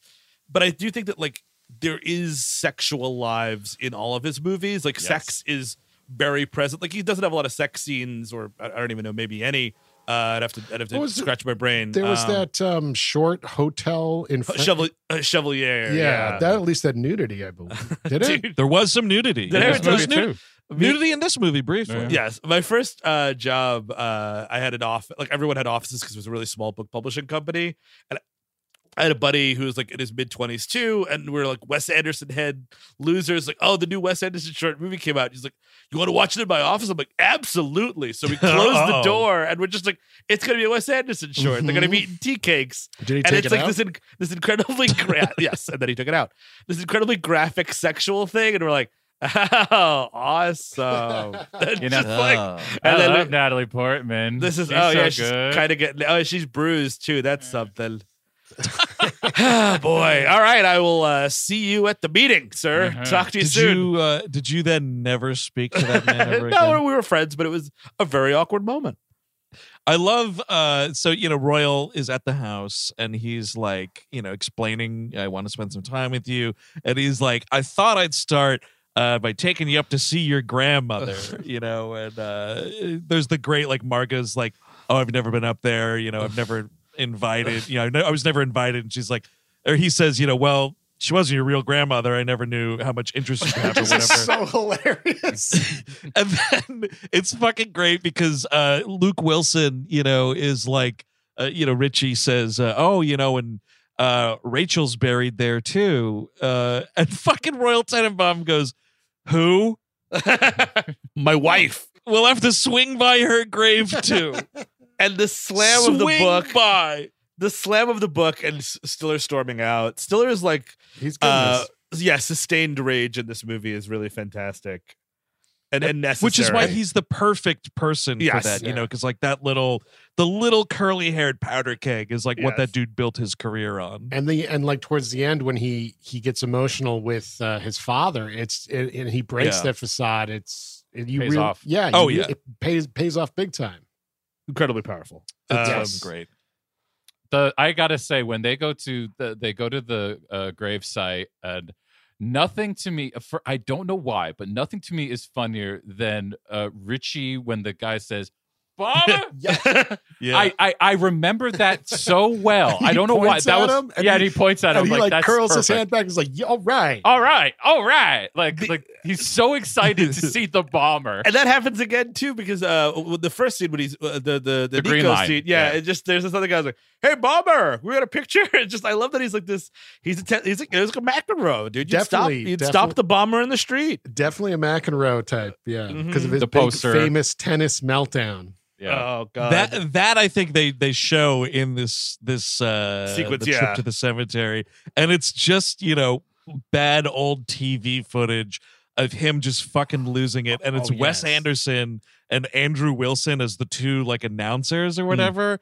God damn, that's funny. It's so great them going back and forth. Like, I've never seen anything like this, Jim. 72 unforced errors. Uh, I believe he's cro- he's uh, he's down to one sock. It's What just is, what is he looking to over there? Oh, I believe that's his uh, sister, uh, Margot Tenbaum, with her new uh, husband, Raleigh St. Clair. Oh, they were must- married just yesterday, you know. That's right, Jim. yes. It's just such a great like exposition joke, a Yeah. joke on exposition. Uh, well, because you don't understand where it's going at first, because the Yes. setup is Royal being like, What happened to you out there that day, Bomber? It's also a thing where he's telling his son he lost a shit ton of money Yes. gambling on him. so it's like this is this whole flashback is to answer the question, and it's like, well, what happened to him was Margot got married, but it's all like Yes. that answer is at the back end of this bodega filled with other jokes, and you know. I, and I mean, like he's got so. I, mean, I feel like Wes Anderson, like you know, Wells is a good comparison. There's a lot of Mel Brooksiness here too, like Oh, just yeah. the zaniness of these jokes, and like Mhm. it's a, you- it- the breaking of the fourth wall. Like, he, we never, he never actually breaks the fourth wall, but he gets so close to it all the time. Yeah, and I feel like if he were to do that, like uh, it's a fridge too far. Oh, you, you don't me. think you should do a Deadpool movie? Or um, Ooh. Ooh, you know, that might save Show me the it. franchise. Oh, Yeah. finally, Show me Wes it. Anderson is in the MCU. No, you know, th- Ah. we need people. We need some people to not be in the MCU. that'd be so- fucking great. So it's good that he isn't. But Oh, Lars von Trier has joined the MCU. Oh, that'd be That's a, amazing. that's a day I'm waiting for, right there. Well, you should do it because that's that's what would break it. Yeah. That's what would break. It would be like, you know what? We're not making any more of these. Tom I- Six joins the MCU. yeah. Yeah. Finally, eat her shit, Iron Man. That's right. The human centipede is now going to be a villain to Iron Man and Captain America. Yes, they wanted to make a, a villain movie with the abomination. so Oh. I make a movie about abominations. Oh, that's great, Tom. Thank you. Thank you so much, Alec. Would you like to do some mocap for me? Oh, I, I, uh, I'll have to get back to you on that. Oh, thank you so much. I got to tell you, I'm really sad because I just thought of a, a superhero Wes Anderson movie that I'd actually like and it would be good. And 10 people in the audience are going to get what I'm talking about. The Elongated Man for DC Oh, is a bougie. Uh, oh boy, dude. Yes, you're right. So Is a can he make bou- his? He can make his dick long. Yes, he could. He's like a, a Mr. Fantastic type. He's a stretchy guy, but he was a bougie detective with a a very uh, affluent wife, and they would go, go around solving mysteries. That's a Oh, movie. That's a. Wes Anderson movie. I mean, look for. I mean, they're not looking for uh, a, a new uh, strategy because they're sinking, but uh, DC uh, should do something like that. I would, That would be a smart move, I think. Um, I love the scene where Royal goes to the top of the Y, where for whatever reason, even you know he's obsessed with safety, but Chaz is cool with his two sons Ari and Uzi going with like the driver slash security guard or whatever, like to this rooftop gym where they're working out. What's interesting is there's like a chain link fence around the gym, so maybe it's like, well, they can't get out. Um, Didn't the UCB have one right up the street too? Right above that. did. Uh, Christie's? That sounds right, too. Yes, yeah. because a lot of a lot of those are like you know like schools like that's how they have you know physical education it's like we can't go anywhere so the the gym or the track or whatever is like on the roof so i, I you know I, I, it's totally fine that this is in this movie it's just weird that it's a scene where these kids are on their own That's true. bodyguard or no Yes. and ben stiller's not there but it's this great like you know he goes up to him like you know do you know who i am you know, no, oh, I'm royal, I'm your grandfather. Oh, we thought you were dead. you know, all that. So it's so great. He goes, there's actually the greatest line in the whole conversation is he's like, I'm sorry for your loss. Your mother was a terribly attractive woman. He is just so fucking funny. Apparently, he was a huge uh, kind of a terror on set. Uh, Oh, really? Not not not unfamiliar for Gene Hackman. Really difficult to work with. He wanted this to be. He, he knew he only had a couple performances left in him. He expected a fun, breezy set, and I think probably with the Wes Anderson movie, there's a lot of you got to stand here, you got to do it this way, that kind of thing, and like yeah. apparently like he would like really chew out Wes Anderson and Bill Murray of all people, Mr. Not Difficult had to come in and kind of uh call Hackman off a little bit. Wow, that's it. Yeah. That's interesting. I'm sure everyone in Hollywood in any Of course. capacity is a fucking scum sucking piece of shit. Yeah. So just letting everyone know if we're praising someone for their performance in this movie, it's because the performance, not necessarily Oh, the content of Oh, their uh, uh, I- I- character. the, the only reason I came in with that is I, I think that like it's actually almost a testament to how good he is. If he's having that difficult of a time, he looks like he's having a fucking blast. You know what I mean? it's Like, true. he's a great actor. yeah, he's Yeah, he is. Well, also like having a blast or no, it's also like a great performance. Like he gets Yes. to all of these places, and like, you know, if you're an act, you know, you can decide to turn it on or not, and it's like shit, man. This is the best we got out of fucking Gene Hackman, like Yeah. the star of this movie. You know, I, I yeah, I mean, it's there's, I mean, too, there's literally too many uh, instances for me to remember. I, I think of Burt Reynolds and P.T. Anderson all the time, but like, Yes. that's another one where it's like, who cares? What you got was great. Oh, like, exactly. Yeah. like Yeah. I mean, like, yeah, okay, you argue. People, collaborators uh, argue and belittle each other all the time, and then make up and make good stuff. Like, Chris, what are you going to make up with me? Uh, you belittle me quite, quite, quite well, often. well, well, we're going to when I mean we're supposed to do it yesterday, uh, tomorrow, but like yesterday, I had this tomorrow. COVID issue tomorrow, I mean, Right, because yesterday was supposed to be my uh, thing. yeah. today is today. today. and then so tomorrow, Steve, you're to loop back to me though eventually. Okay. All right. Yeah, uh, yeah, that, I, that I just yeah. won't get one. it will d- down the line. We'll just check it off. You know, shell after shell. Uh, but it's I, I love when uh, he moves back in and you know uh, he's he's uh, he's in the hospital bed and he's got all this stuff and Chaz yeah, wants to throw him out. And he's like, "Come on, pack your shit, let's go." And it's just Oh, like right. this old guy in a hospital bed, and then he he falls over and he has like a fake seizure. Enter Seymour, my favorite fucking joke in this movie. I I because I, I literally stopped, watched it twice last night, and cackled. Seymour Cassel is this fake doctor. He's playing uh, uh what do you call it? an elevator operator, Right, at Royal- Dusty. like a- Dusty, Dusty, as yeah. Dusty, the elevator operator. He does. He's like he's giving like a prognosis to the family. He's like, well, you know, you have to keep doing the. You have to keep eating, taking your stomach cancer medication. No, Yep. no name on that. No. But then he's he's doing this whole description of the family. He's like, Can we move him? yeah, is, is, is he a fighter? Oh, that's the best chance we got. And he gets he gets a beep and uh, a beep like a doctor, and he picks it up. And the joke is, it says, "Hey, Smitty worked a double yesterday. Can you cover for him?" I fucking cackled Also, last the, night. the reprise of him being the doctor at the Yes. very end. Uh, not to get ahead of ourselves, but when um, Richie gets an eye, eye elbow and he's giving medical advice Yes. at the very end. right. it's so great, and the way that Seymour Cassel's like flipping the you know responses Yes. back to them in that conversation, it's very Marx Brothers. Like it's very fast. You Mhm. know, oh man, it's he's so fucking good. Um, I also love every scene.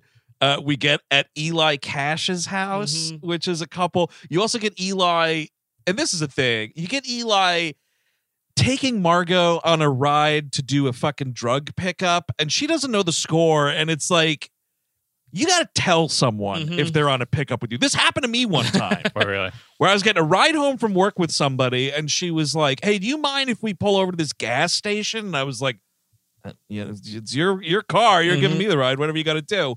Okay, we're sitting in this car, and I'm like, "So w- w- you're not getting gas? What do you got to go in and get some Cheetos or something?" She's like, "No, no, no. I got, I'm waiting for a friend." And I was like, "Okay." Mhm. And then like some dude rolls up. I did not know this guy, and she's like, "All right, hang on a second. She goes and like gets in his car for like 15 minutes. Nice. And I'm like, what the fuck was going on? She gets back in the car. I was like, what the fuck was going on? She's like, oh, I'm just buying some weed. I was like, you got to tell me if I'm on a drug deal with you. You know what I mean? Like, you got to say something. This Especially is like back Margot. then. Yeah, exactly. You know, and Margot's like, well, where are we going? And he's like, oh, I just have to pick something up. And he Mhm. like, I Well- love he buzzes the door and it's like, who is it? Sugar, it's Eli. Well, I mean, Andrew, you say that's bad, but imagine that happened to you, and the person next to you was telling you about how your brother was in love with you. yeah. I mean, if just was saying like, "Oh, your brother," I, I got a call from him saying your brother was in love with you, always has been, always will be. But it's okay Yeah. because they always said adopted, you know? adopted, Just It's like adopted. Woody Yes. Allen said about Soon-Yi. Ju- He would just like introduce Brazzers her- say. Well, oh, yeah, exactly. It- it adopted. is very Brazzers Pornhubby adopted stepbrother stepsister Yeah. scenario. This was a oh time. wow, I mean, we're stepbrother and stepsister. I guess we can fuck. Well, you know what? What's funny is Eli Cash Owen Wilson, porn star. Oh wow. is around the house just as you know much as she was growing up. In a way, Yeah. he's also a Tenenbaum in the way that she is. If you know what I'm yeah. saying. The, Totally, yeah. Yeah. I, I do like the scene of Luke and Owen. Like, so, like, uh, Richie shows up at uh Eli's house, you know, and they're hanging out or whatever. And there's the great moment where they cut to Owen Wilson standing there, nothing is going on, and he's like, "What'd you say?" Mhm. it's like, "What? Nothing. I didn't say anything." oh, sorry. I'm on mescaline. I've been spaced out all day. Did you say you're on mescaline? And then fucking dude, Owen Wilson. I did indeed. he says I did indeed while he's peeing and the shot Yes. is blocked by a mound of videotape pornography. It's just Yep. yes. It, it- I Ugh. just just showing you how this guy lives. He is whizzing with the door open, Uh-huh. and he has a fucking mountain of and pornography on his that art collection is awesome as hell. You know, these Mm-hmm. shirtless guys on ATVs wearing like gorilla masks, terrorizing some guy. Oh, Oh, and wh- whenever he's on screen, the Clash kicks in. So I'm like, more Eli. Get, Mhm. get- Yes, get Eli Police and back on here.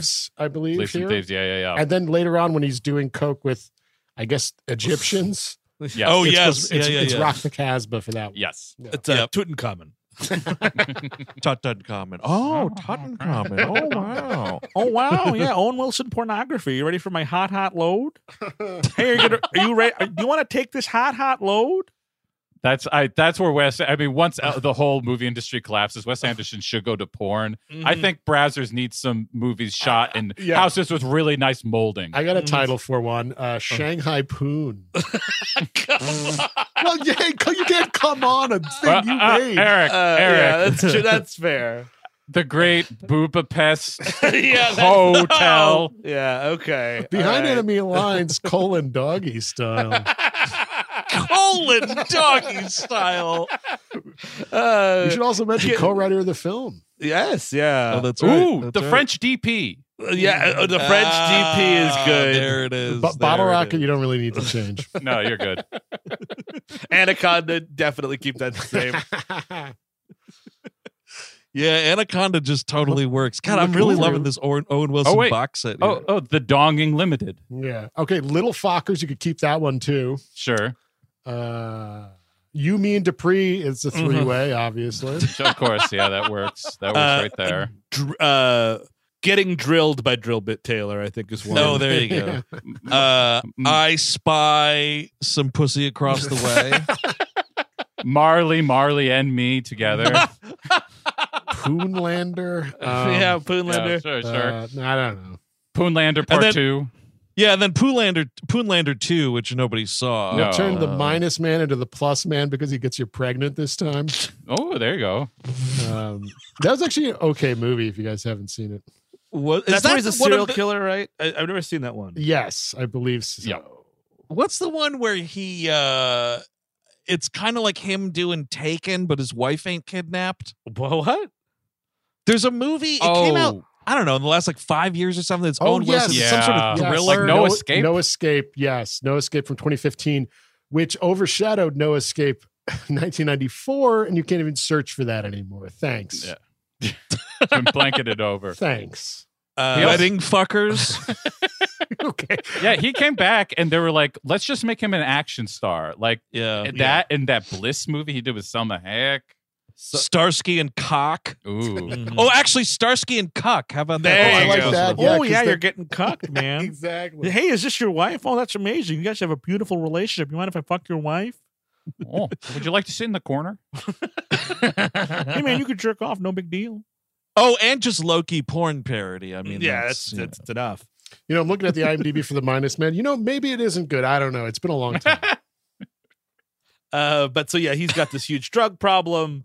Uh, you know, uh, yada yada yada. Now, now, uh, Royal is living in the house uh, because he has stomach cancer. He can't be moved. Um, yet he's eating these cheeseburgers. He's still smoking cigarettes, taking cocktails.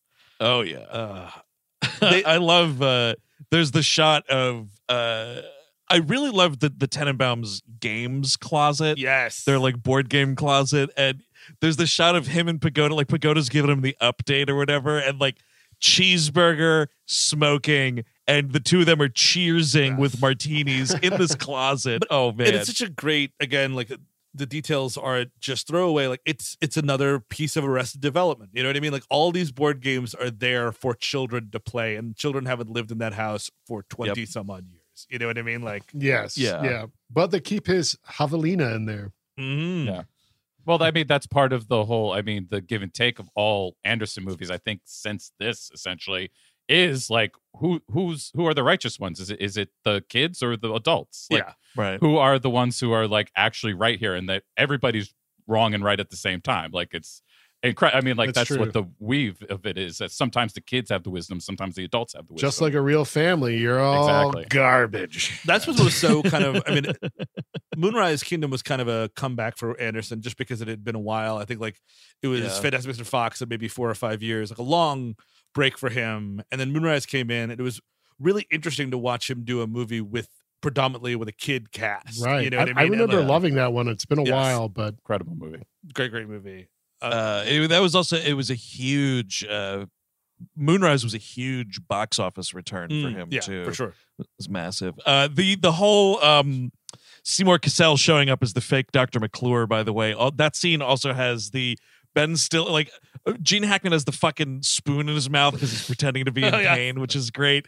And it's the Ben Stiller line of like, "Oh, are you okay? Are you okay?" And it's the great takes the spoon out of his mouth. The fuck you care, and puts the spoon back in his mouth. Oh man, Uh, the fuck you care. So great. Uh, meanwhile, uh, Raleigh is just curious about what Margot is up to. At some point, you know, he he comes by. It's like, you know, how long you're you gonna be here? And she's like, I might never come back.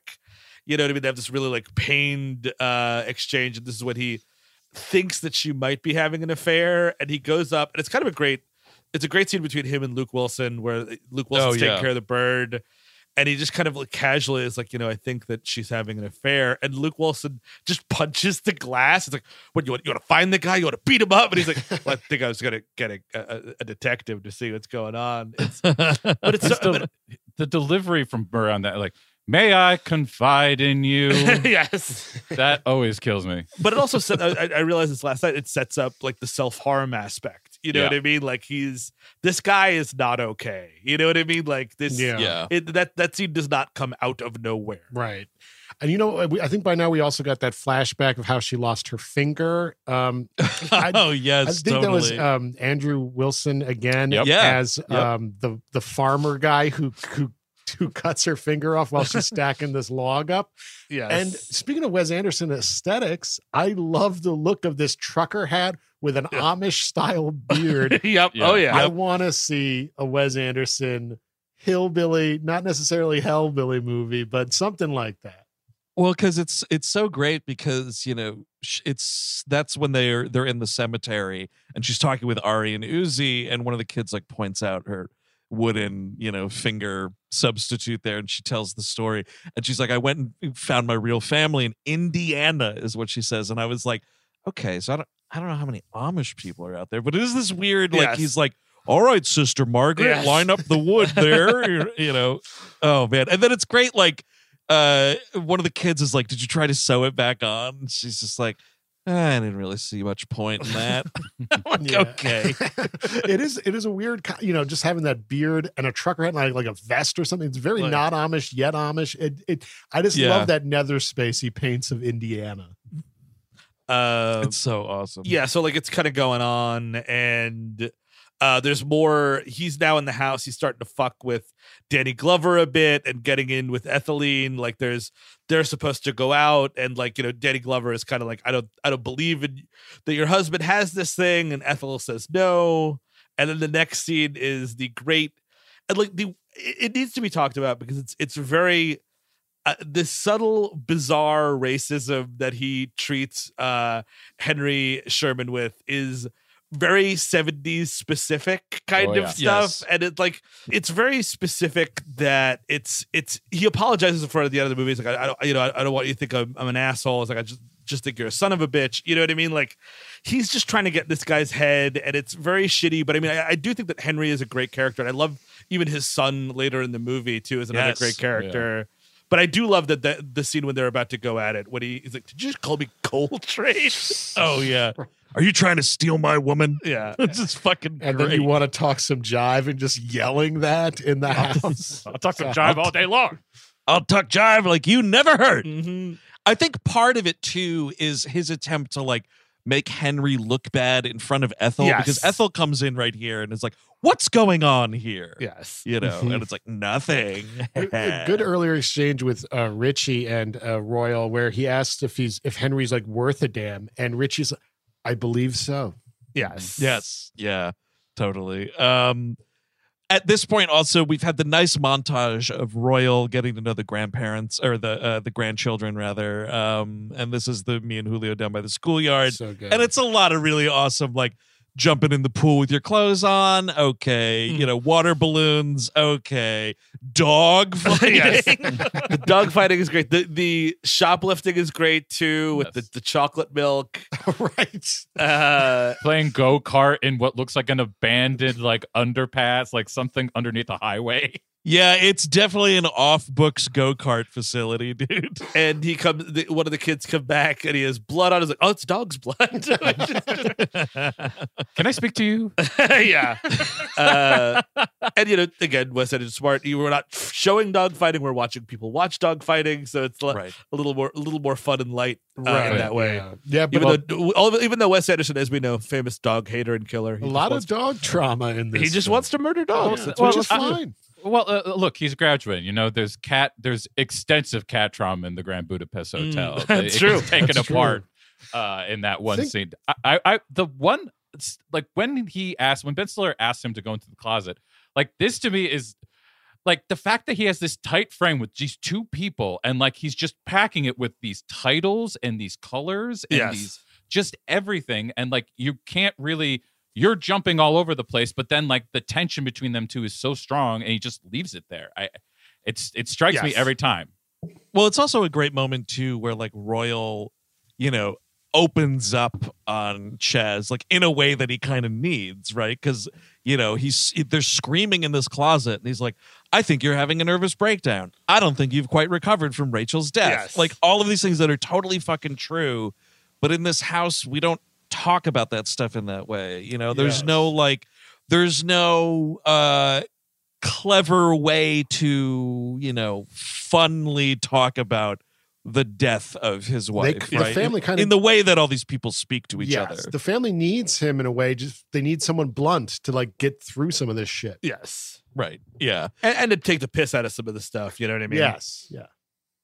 Totally i mean it's the same thing you know he has he's the great exchange with gwyneth paltrow where he's like i don't like the way uh, you're treating raleigh and she's like why don't you mind your own business and he's like you're two-timing him with that bloodsucker eli cash that's not right damn it i do like You the know, the idea guy- of royal By the way, says the guy who had multiple infidelities. He's Oh, just- absolutely. Yeah. Yes. Yep. I do like the idea of royal just being a shit to eli cash from like the get-go when he was young and being like that kid's no good richie Yes. stay away well, from there's that actually child he does criticize Eli Cash wh- during the the childhood birthday party or whatever. He's just like, "Are you in pajamas?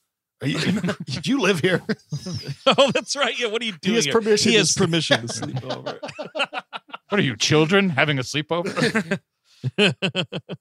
Uh, when um the scene where Royal gets busted by Danny Glover, um, it's kind of there's some stuff going on, but they're watching a couple of them. It's Richie and Margot are up in Royal's room and they're watching Eli on the fake Charlie Rose show with Larry Pine. Yes. oh yeah And this is where he's like, you know, your last book, uh, Wildcat, wasn't so well received. What happened there? And he's like, Wildcat, you know, I think it was kind of written in like a obsolete vernacular.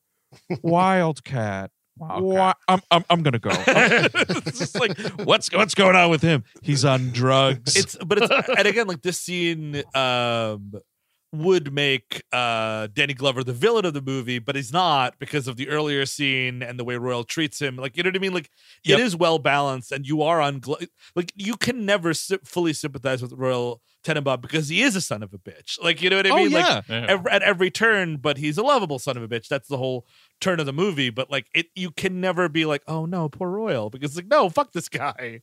and it's kind of great too, you know, because the end of all of this, like everything goes to shit, you know, and you know, it's I know what stomach cancer looks like. My wife died of it. Mm-hmm. You don't eat four cheeseburgers a day. There's no Colby General. It closed in 1974. You'll have the great pagoda. Oh shit, man, which is funny. but the the whole end of that scene is after all that boils over. Ethel is like, what was the point of all this? You know? Yeah. And he's like, I thought I could win you back. And she's like, but we haven't spoken in seven years. And it's uh, like Royal, you can see the screenplay like right in front of you. It's like Royal's line, ellipses, ellipses, ellipses. Plus, I was broke. Yes. You know, and you're like, there it is, you fucking son of a bitch. Now it finally comes out. and the great uh, we've learned previously that the reason the way that they met Pagoda was uh, he was an assassin sent to murder uh, Royal in a Calcutta Yes. bazaar. Way- he stabbed him and he took well, he's like he sa- he saved my life and he's like oh how he's like well I, I was stabbed in a Calcutta bazaar and he's like who stabbed you he did There was a price on my head, and he was a hired It assassin. It is such a good moment. I mean, and it- then and then he stabs him again with this little knife and it's so oh, fucking funny God damn. the world of the, it's sort of like the, the Venture Brothers or something, or Yes. Jonny Quest. The way Yes. it spreads out, like I want to, I don't want to see it, but I want to see younger Royal Tenenbaum traveling Yeah. the earth, getting prices on his head. it's also just awesome too like in this world where like everybody around like knows what pagoda's doing here is arguably totally fine right because he's like you son of a bitch and then like stabs him and like gene hackman kind of falls into the luggage or whatever and pagoda gets him but like Gene Hackman never once, you know, Royal is never like, what the fuck? Yes. Like the cab, the cab driver Yeah. never gets out of the Mhm. car. He's like, whatever is going on, that guy was clearly justified. I also love the light snow in this scene. Yes. And Yeah. uh and even uh to put it over the top, the next scene you see Pagoda actually cleaning the wound, which is Yep. great. Yep. Oh, yeah, yeah. it's It's like, fucking awesome. This is where they they hold up shop at the uh 375th Y.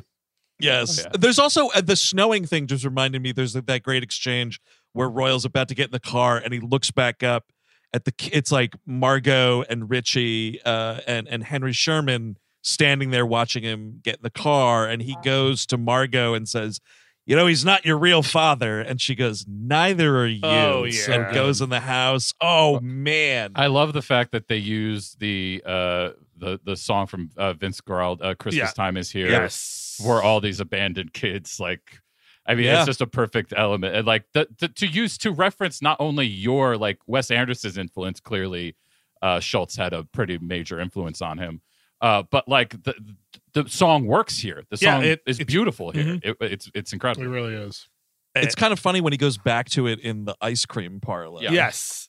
um because the funny thing is like it's not really like said that it's christmas time at any No. point you know there's no right i'm not There's, no, misremembering no, there's no, there's no holiday. there's no scenes- decorations or anything no holiday scenes at all. It's probably late fall, early winter. You'd have to guess, or maybe even yeah i mean we're all wearing coats and yes. shit. and, and the, the trees are barren, the whole thing. And again, like that reminds me of New York in, in the wintertime. Um, Yeah. The him and Pagoda decide to become uh, elevator operators to survive. Uh, Yep.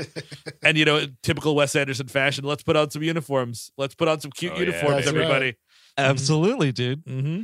Um, and we, we also around here get you know this the private detective uh gets back to Bill Murray and is like, hey, so I did what you asked. Uh, you know, here, do you want to read the report? And this is we get into the Ramones montage here, and it's just like all these dudes that Margot is hooked up with for her entire life. Somehow this guy found out about all of them, even like as a kid. Yes.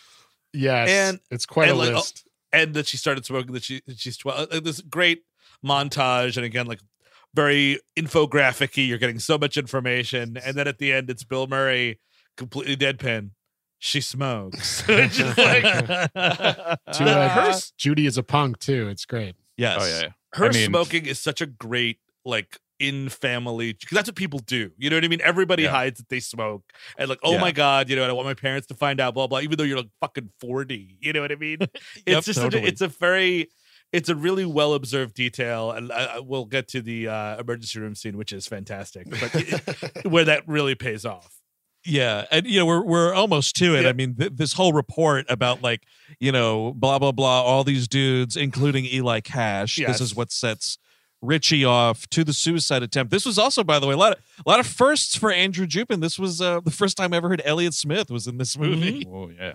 Uh, and And this this- eerily oof. prescient usage of uh, elliott Mm. smith Oh yeah. sure. Um, he was, and still, this he was whole- definitely still alive. I don't think Still he, alive. you So would you not have. You wouldn't use a suicide scene if. Uh, No, no, no, no, You're saying this gave him ideas, though. That's what you're saying. that's what I'm getting at. Well, it did follow these ideas. It was very different from this idea.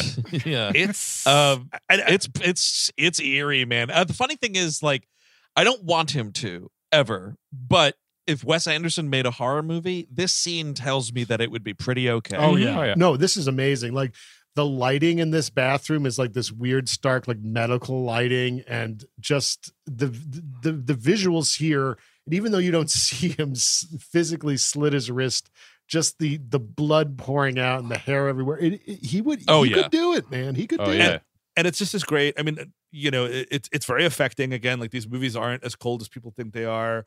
Uh, I th- he looks in the mirror. He's like, "I'm gonna kill myself tomorrow," but then he just kind of does it. You know what I mean? that's like, a- that's always kind of been weird to me, and I guess it's like you know, with those situations, you never know Mhm. how you're gonna act, and you know, maybe I- he just decides fuck it. It's it just it's always played odd for me, but not in a bad way. It, it's just truly unsettling. I, I was I always took it as I mean he's a man who's always had like steadiness and he can plan things out and he can he he can center himself when he needs to and he's like trying to tell himself put it off for tomorrow. Put it off for tomorrow. You'll do it tomorrow. But he can't. Like this is him breaking down for good. This is he can't control anything anymore. This is why the blood rushes the way it does in that Yeah. visual way and the way that you get the scars and you know it was really fucking violent. Like it wasn't like it wasn't like a tidy it was not a Wes Anderson suicide. It was a jagged, like insane suicide. He like cut himself three times on each one with in downward Yes. too, And- rather than across. and I mean, like this is, you know, Wes Anderson is a music guy, and it's not just like, hey, what are cool Kinks songs to put here or there or the other way? Because I like Kinks music. Like he chose this song because it's got that real heavy acoustic moment to really. When we're rushing Richie to the hospital, Yep. that's gonna that's gonna make this crescendo into this amazing moment. You know what I mean? Where we're rushing and like Dudley finds him, and it's really affecting that Dudley finds him. He yells. He's like this but kid You don't hear it. he doesn't have language to deal with this kind of stuff. This kid is this poor Yeah. kid doesn't know anything, and he's seeing this guy like half dead. You know, you feel really bad. For And him. I love them running to the ho- running in the hospital. Both of them are covered in blood. And then when Gwyneth Paltrow gets there and she asks Dudley, "Where is he?" and he goes, "Who?" that's right. Oh my god, that's so fucking great. I I wanted to point out because we're talking about a lot of you know the look of this movie. It's shot by uh, Robert D. Yeoman, who has worked with Wes Anderson. I think almost exclusively here. I don't have the entire filmography, but this dude, I mean, also directed some uh, some previous episodes, Dead Heat Oh yeah. and The Wizard. Wow. He shot both of those movies. Um, but the uh, he's you know so he shot. See if I can do the years here because he did Bottle Rocket, Rushmore. He goes into Tenenbaums, Life Aquatic. Uh, branches off to work with Noah Baumbach for Squid and the Whale. Did shoot Darjeeling. Did shoot Hotel Chevalier. I don't think he did the stop motion movies, which I think is probably a different process. You know, Yeah, because he because he comes back. He, you're right because he shoots Moonrise Kingdom. He's working also like in tons yeah. of other places because he did Get Him to the Greek. He did Bridesmaids. He did The Heat. But then he goes back. He does Grand Budapest. Mm. He does Spy, Love and Mercy, the fucking Ghostbusters uh, 2016, the second Mamma Mia movie, and then boom, French Dispatch. Right. She, he's, a, Uh, and he shot Asteroid City, so he's done all, all of his live action. he's a good DP, but that list reminds me of like the production design of Wes Anderson, the art directors. They Yes, right. add that extra element that puts it over the top. Oh yeah.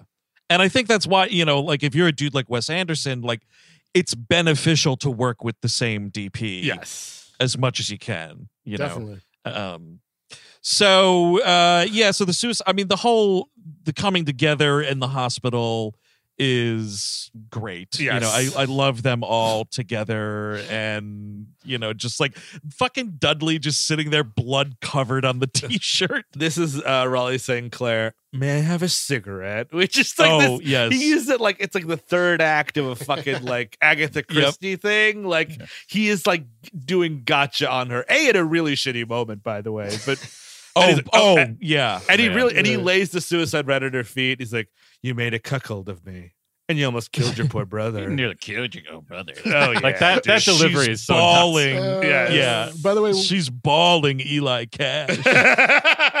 when The- bawling. bawling is great. When Richie wakes up, he said, you know, people like when they ask him like why or whatever, and he's like, I wrote a suicide note after I regained Yeah. consciousness. Is it dark? Of course it's dark. It's a suicide note.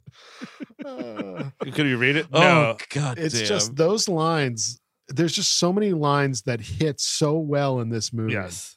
that are And- hilarious. uh, and um, Gene Hackman takes off work to see him, and he just happened to see, to see him as he escapes the hospital. Uh, the first of two great uh, pagoda deliveries of there he is, which is yes. oh man, Uh, there, there he is. There he goes. yes. Yeah. he sneaks back in, and he he sleeps in this. He sleeps in this crazy tent up in the the attic because uh, his room is occupied by Royal, and this is when you know what you call it. Gwyneth Paltrow is in his tent, and it's this is one of the most affecting scenes I think that he's ever done. Uh, oh yeah.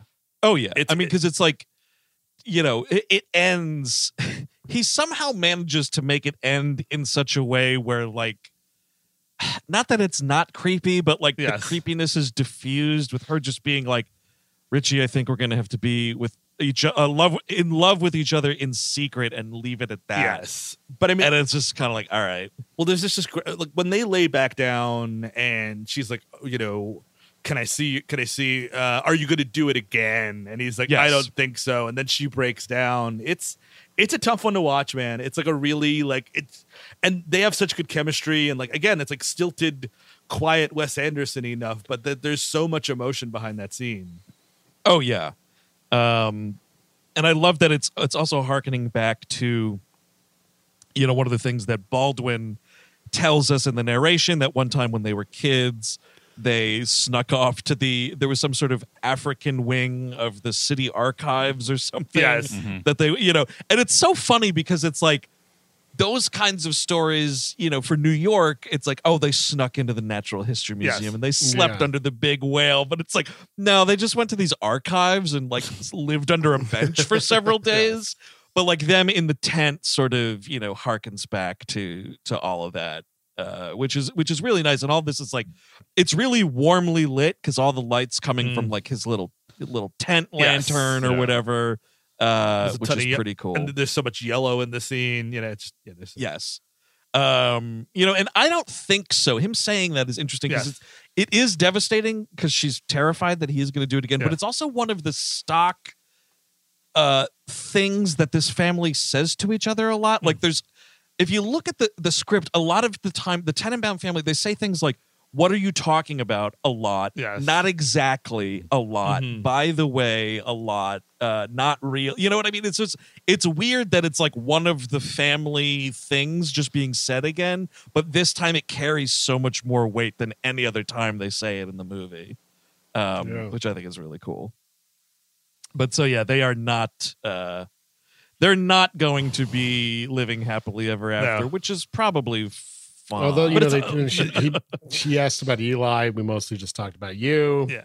But you, you don't even know. I mean, like where where it actually actually ends. Yeah. You don't know where they're where I they're at. They might be fucking. yeah, they- Yeah. I think they might be fucking. They might think be fucking on deal with it. Christmas. they, oh, dude. They're probably Oh. fucking on Christmas. And, I mean, th- yeah, because she's like hanging all over him at the funeral, and like I imagine after this, I mean, Yep. d- d- no matter what uh, good has come of uh, Royal's time here, I do think that afterwards they're like, yeah, we'll see you like holidays, right? We don't have to like talk. Right. all, we don't have to talk all the time. So me, me and Margot are gonna go back onto the boat and fuck all the Oh, yeah. time in international waters. That's where it's legal, baby. Uh, that we'll well, and and then it's ve- they're very smart though, right? Because it's like, oh, you know, Ethel's invited us all for Thanksgiving. All right, you get there on Tuesday, Mhm. and then I'll tell them that I'm coming in from the West Coast on the Wednesday night. You see, so they don't know that we've been on this boat fucking the whole time. yes. Just to, we we don't want that. I, they probably know, but we don't want that image in their head. You know, that's not good for anybody.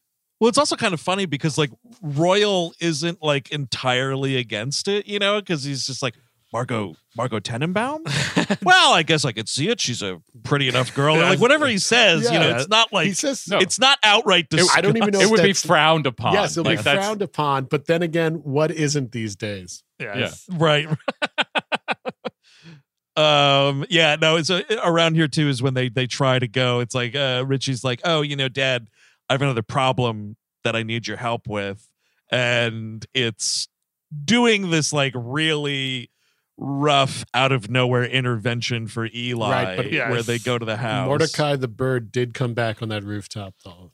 Mordecai, Oh, by the way, sure. the he's like, oh wow, he has uh, white feathers. You know, i- if a human being as a traumatic experience, you know, blah blah blah. No, actually, the bird that uh that played Mordecai was kidnapped and Oh, right. held for ransom, and they couldn't get it back, so they wound up like just getting a different bird and writing that line in, which is fucking insane. Yeah. It's amazing. bird napping. Dude, bird sure. napping That is a that is a literal Wes Anderson crime happening on a Wes Anderson movie. It's Yes, bird napping in the Big Apple. Where's that short?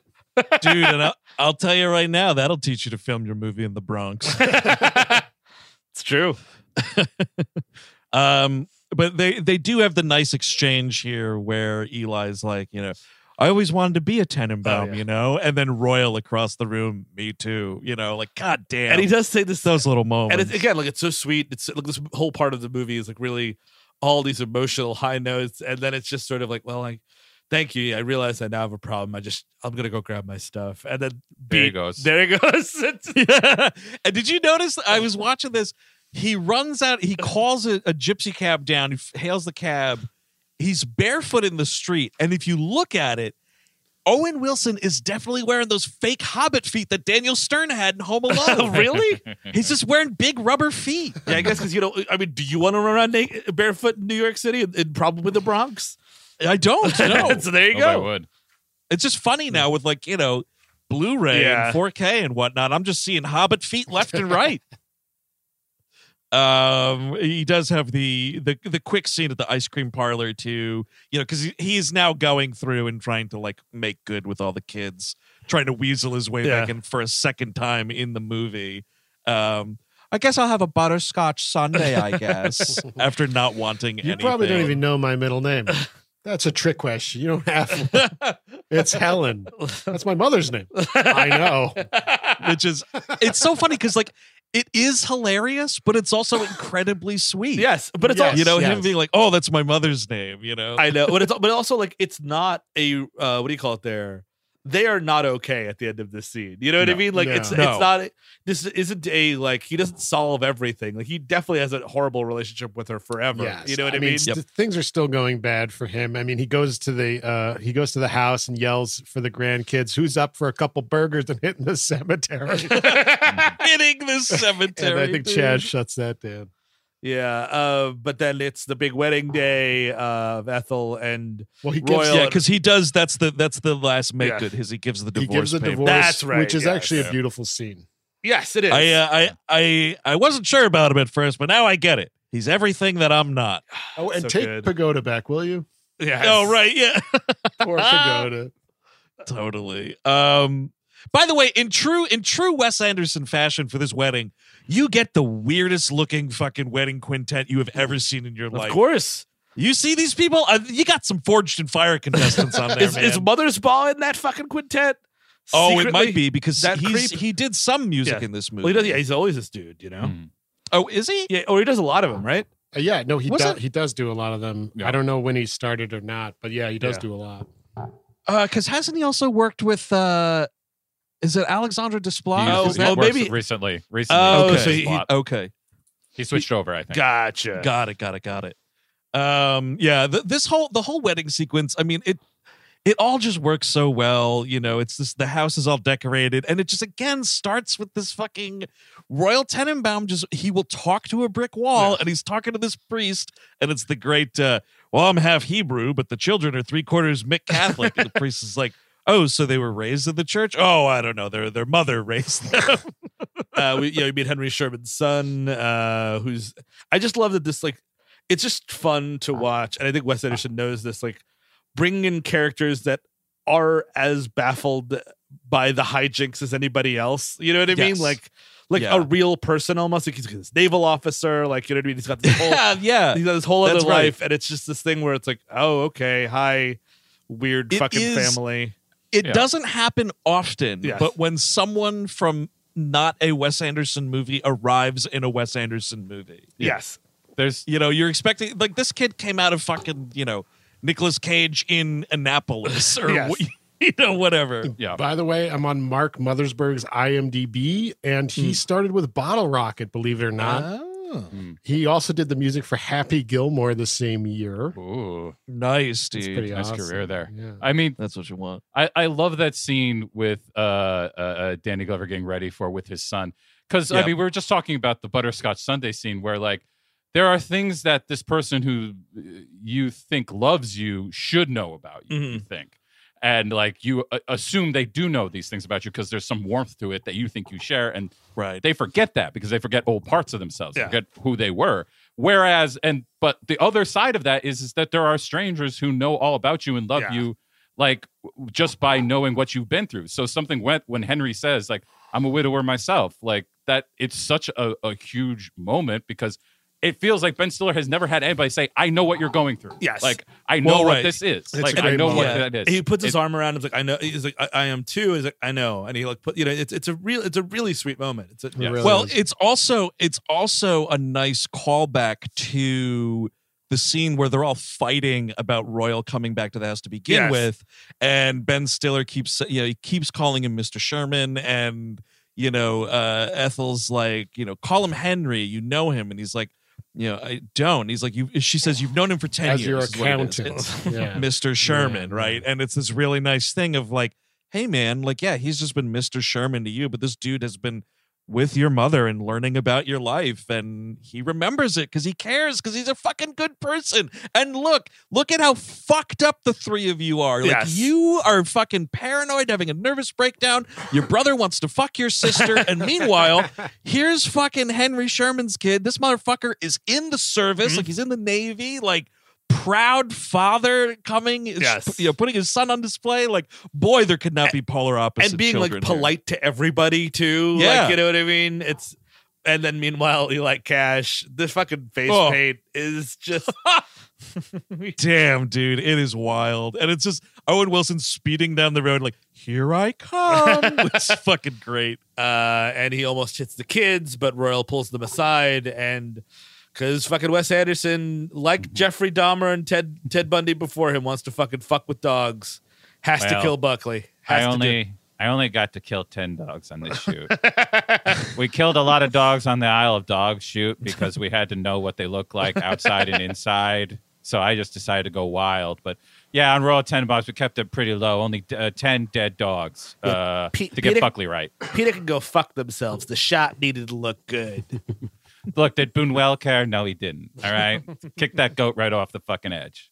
Buckley isn't even fucking in the shot. No, I man. know. It's the magic of editing. Also, is there some track record here that I'm not aware of, Steve? Aside from Isle of Dogs, by the way, Steve, which was all puppets. I don't know if you knew that. There's no Moon- real dogs. He that- kills a dog in Moonrise Kingdom. That dog. oh, I don't remember that one. She's I don't got remember that Is one. Is it a dog or is it a cat that she has? I think it's a dog. Ooh. And Pets it- in general, he just is not fond of. it's the rumble between the two sets of kids. I think a kid, a dog definitely eats shit there. I think it's like shot with a bow and arrow or Well, something. I need to Oh, that revisit. sounds right. I need to revisit that movie. I, I remember loving it, and maybe it was because I want to see dogs die. Apparently, Uh, um, but anyway, so yeah, they in, uh, he in- in- yes, in the one car. scene, Snoopy is killed by an arrow. That's right. Oh, See? that's a bummer. Mhm. So I'm telling you, the dude fucking hates dogs. was I guess. Woodstock crying that night? Woodstock's crying his eyes out. oh, someone call home to Woodstock. Snoopy ain't coming home tonight. uh, Linus is playing his piano. So that's that's Red Baron one, Snoopy zero. Also, I'll just say, uh, you know, the dog who played Buckley, Steve. I mean, no fucking urban legends about that dog getting kidnapped on set, but that bird. Though. That's a good point. Uh, I also love that the dog is named Buckley. It is kind of a nice, like, yeah. yeah, uh, Chas Tenenbaum would name his dog after William F. Buckley, Uh-huh. maybe. You know what I mean? it could be any other amount of names, but I was like Buckley. This this character, yeah, it's a William F. Buckley dog. I guess it's fitting it's dead then, right? It's a good thing. Yeah, that's Yeah, true. Uh, speaking of Stiller, though, I love him fucking just chasing Yeah, Owen Wilson through this house. This whole thing again, the the real frenetic camera Oh uh, work Yeah, back yeah. This is one of the best sequences of the movie, not only because at one point Pagoda stops Owen Wilson says, Hey man, taste this. It's really good. oh, totally. He's got an appetizer Yes, plate. But then also, I think it's Chas that shoves the priest down the flight of oh, stairs, and the the Oh, Yep. stunt performance of Yes. this is so funny. dude hits every stair. It's really good. and just like the Stiller screaming, they do a good cut where it's like they're fighting against the wall in the backyard. They cut to other people running in, and then when they cut back, Ben Stiller is just lifting Owen Wilson over his head and throwing him over the oh, wall. Yes. God damn, that's And great. then, like- just like f- freak out strength. I and love then it. like realizing like he's also being a piece of shit. Like he just he, he's got to get out of there himself, so he just jumps over and lays next to him. this is a great moment, right? They land in this like little like Zen rock garden, and Owen Wilson's like, "I need help," and it's Ben Stiller saying, "So do I," and it's just like, yeah. Fuck, that's great. Um, and then yeah, you know, I, I love uh, they knock on the door. It's some like consulate or Yeah, something. it's like the Japanese ambassador's residence. Yeah. Yes. it's like, uh. Ma'am, c- can we get in your backyard? We got two of our boys back there, like they're little kids, but no, they're pushing forty. Oh, him him with spark plug up on the fire truck. Uh, like spark. I love that thing that he, for all his like, uh, there is something about dogs in this movie because like the fact that he he has such a command of dogs, like he Yes. tells every dog like sit, and the dog Mhm. sits. Buckley and spark plug do that, uh, and then he gets the dog for uh, Chas, and it's it's really sweet. that is like an, another movement in this incredible like single take uh going around the scene here that starts with bill murray talking to this priest and he's like do you have an alternate And the guy's like no Is there a dial a priest? and we just start like you know moving through this whole space it's just really really incredible uh you know and it kind of gets in you have the moment here of uh you know when royal gives the dog and he's this is the great ben stiller you know i had a rough year dad i know you did jazzy Yeah. and it just sort of like you know we have this nice little crane up and it's amazing like the whole composition of this is like royal down on the street like up got my kid a new dog i made good Yeah. everything's doing okay and then it's like ethel up on the steps her arms folded like looking down at the scene it's almost like one of the tenenbaum illustrations you Yes. see you know throughout the film it's just so expertly composed i fucking love it Gorgeous. Um, and this is when Baldwin kicks back in, and he kind of just he starts to kind of wrap everything up, letting you know that you know uh, that uh, Henry and Etheline were married the next week. Um, uh, 48 hours later, at Justice of the Peace, that everybody was there, um, and that Chas started to go with Royal on his little adventures. Um, Margot writes the Levinsons in the trees, Yes. which we're told ran for just under two weeks to mixed reviews. And it's fucking great because it's just the same line from her animals play Yeah. where it's like, This is my adopted daughter, Margot Levinson. And it's fucking Royal, the only person laughing in the theater. yes, I have to assume that's where they got. Uh, she must have written the first draft of the Wild Thornberrys uh, cartoon, right. probably just for that. Richie becomes like a tennis teacher at the Y. Eli goes to a, a North Dakota rehab um, yes. Oh, that's where right. he's, you know, doing lassos amongst Native Americans, saying shit like, wind's blowing up a gale today. Yeah, this is oh, this is my sponsor runs with two horses. Yeah. Hey, how's it going?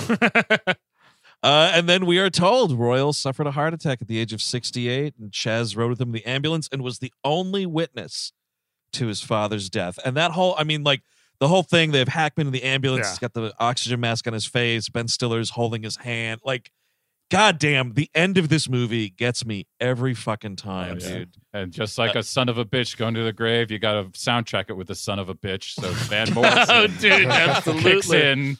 And according to his wishes, the funeral was at dusk. Oh, totally. In accordance with Uh, his wishes, Van Morrison was blaring. And, and, and people wore black tracksuits. Ro- had he seen it, Royal would have found the whole affair to be most satisfying. The. BB gun salute, I thought sweet.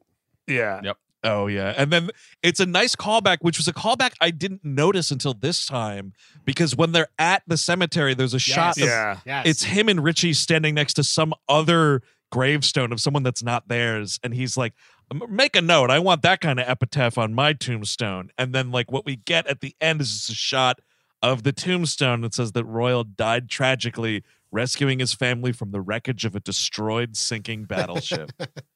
It's so good. And then I think there's even something else, like when we're when we have a uh, a, a lot like a wider shot of the grave area. There's also something that says "salt of the the salt of the earth" for him. That, that was his. Wasn't that his was mother? the mother. oh, mother, the mother got it. Yeah, Yeah, it's like that's that's her little thing is like she was the salt of the earth, Helen. right, right. Okay, yeah, because that's the closing of the gate of the family plot. My my mistake. Yeah. yeah, yeah, yeah. Which is, you know, I was looking at that and I was like, man, if I wanted to be buried in the ground, a nice little fenced in area with a gate, pretty Not cool. bad, dude. It's not. Yeah, Yeah. The rich are putting Start gates, saving, yeah, dude. The rich are putting gates everywhere, dude. Nah, dude, put me in a fucking Folgers can like Donnie, Mhm. dude. That's all the right way to me. be. Put me out to sea, totally fine. Um, yeah, but just ending, you know, and yeah, sure, Van Morrison's a dick, but the song's fucking great, and the slow mo ending here, I think, is only topped by uh, is it Queen Bitch that ends the next movie? It might That's be. Life Aquatic and with Yeah. Life, with, yeah, with Queen Bitch. Which yes. I, I that slow mo ending I remember liking more, even though I like this movie much more than Life Aquatic. But that's just because I think Queen Bitch is obviously the better tune. Um, but yeah, I, you know, just ending like that, it, it really knocked me uh, on my ass. I should say this movie is the movie I've seen in theaters the most. I saw this movie five times when it came out, and I may have told the story before. Not much of a story, but I took my parents on the fifth time because they were like, "What is this? You keep going to see this movie," and I was like, "Let's go." Boy, they didn't care for it. They did not care for. They did not care for a fucking lick of that movie. And I'll tell you right now, that was in 2001. So we're talking uh, what 21 years ago. Yeah. Literally the last time I've been to the movies with my parents. It'd be funny. Your dad's just like all of a sudden he's like, "Oh man, Andrew, you know I don't usually like him, but I saw that Isle of Dogs, and they just got everything straight A. They figured it all out. He's good now. He's good. You know he should stick to animation. Yeah, my, my dad not watching stop animation, and he wouldn't have uh, cared much for the treatment of the dogs in that movie. Oh so- really? Oh, there you go. Oh yeah, no, my my dad's a big dog fella.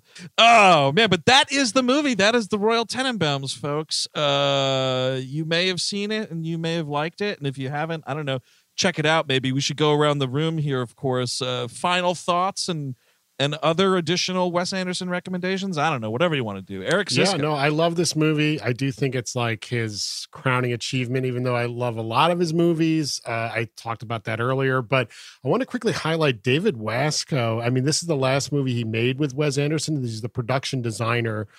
Interesting career with this fellow. Reservoir Dogs, Pulp Fiction, Bottle Oh, wow. Rocket, Jackie Brown. This is selected filmography. There's a few more in between. Rushmore. He does Heist with David Mamet. He'll also do Red Belt with David Mamet. Royal Tenenbaums, both Kill Bills, Collateral, Wow. Inglourious Basterds, and he wins the Oscar for La La Land. Well, there you go. Also did Molly's Game and Fifty Shades of Grey, so he's skewing in another direction now. But he's a good craftsman. I'll say that much. there you go, dude. Um, Chris Cabin. Oh yeah, I mean this. I I, I love Wes Anderson. I, he's one of my favorite directors. I, I think he's been. I think Rushmore on like aside from Isle of Dogs, I love them all. Like not, not like I love them all. Uh, and I think the thing I love about him is that there's craftsmanship to them all. Like still in even like now that he's using a little more computers with uh you know aside from the stop motion animation stuff like Grand Budapest uh and French Dispatch like Yeah. In a time when like everybody seems to be trying to make everything look synthetic and like look empty like his shit is full of stuff and like french dispatch like some of those frames are so alive and packed with life that i i, I that's why I think people were overwhelmed by it. Is because like there's actually too much to know. Like to to go into his movies, you actually are overwhelmed with how much he's putting into them. I mean, and that is just rare. Like there's just no other director, maybe other than the other Anderson, PT, uh, and and maybe Kurosawa that I think of who pack the fucking screen with this much detail. And it, it, it always it, it- it sends me into a reverie. I, I, I, I get romantic about movies when I watch his movies, and this is no different. I mean, and it's wild too, just to think like, I mean, something like French Dispatch. I mean, why it's like advanced level Wes Anderson, a bad place for you to start with his filmography is like, like you're saying. I mean, there's so much, but like, it's what there's so much of that's wild to me. I mean, like, there's three different aspect ratios. There's color and black and white. There's live action and animation. You know what I mean? So like, and it's a fucking uh, uh, anthology film on top. You know what I mean? So Yep. there's so jam packed shit in that movie, and I still think it. I I really like all parts of that movie. I know some people are iffy on the Chalamet part. Um, I I, I thought it was still good, but yeah, like the fact that you look at this movie and it's like so, uh, you know, it's not, but it just feels way more streamlined and simplistic. Yes. By the way, amendment real quick. I should mention that Sandy Reynolds Wasco is also the set decorator on most of his movies. So it's kind of a, a husband wife duo that I was speaking. Oh, of nice. For, for Nice. real. Yeah. Very nice. Uh, Steve Sajdak. Yeah, no, I mean, I think this actually is a great place to start uh, for Wes Anderson stuff. It is just such a prototypical one. It, it's probably my favorite. It's it, it, it it's probably the most emotionally resonant uh, for me, and just the New Yorkiness of it all. I don't think he does a lot more in New York. You know what I mean? I think Yeah. Darjeeling comes back to New York once or twice, but mostly not so much. And I just think that all of that stuff plus I don't know, like there's just it's he talking about this stuff and being able to fit this much story in an hour and 49 minutes by Yeah. not unlike a novelist knowing when to uh let narration take care of a lot of heavy lifting and then have a scene. You know what i mean? And like playing between those two things and not worrying too much about ooh is this too much narration or is this too much that? Like there's just you know so much about this world by the time that gate closes you feel like you've read a whole book and that's the Oh, yeah. greatest part of this the trick of this movie it, it it it it moves like a book it feels like a book but it is undoubtedly a movie uh, so yeah I, I love it Yeah. It's well paced, but like dense in text and but in a good way. I mean, I don't think I'm gonna say anything different or better than uh, what you guys have already said here. I mean, yeah, I, I am a big fan of most of his movies, if not all of them. I will say I haven't gone back to a lot of his later stuff, which I would like to.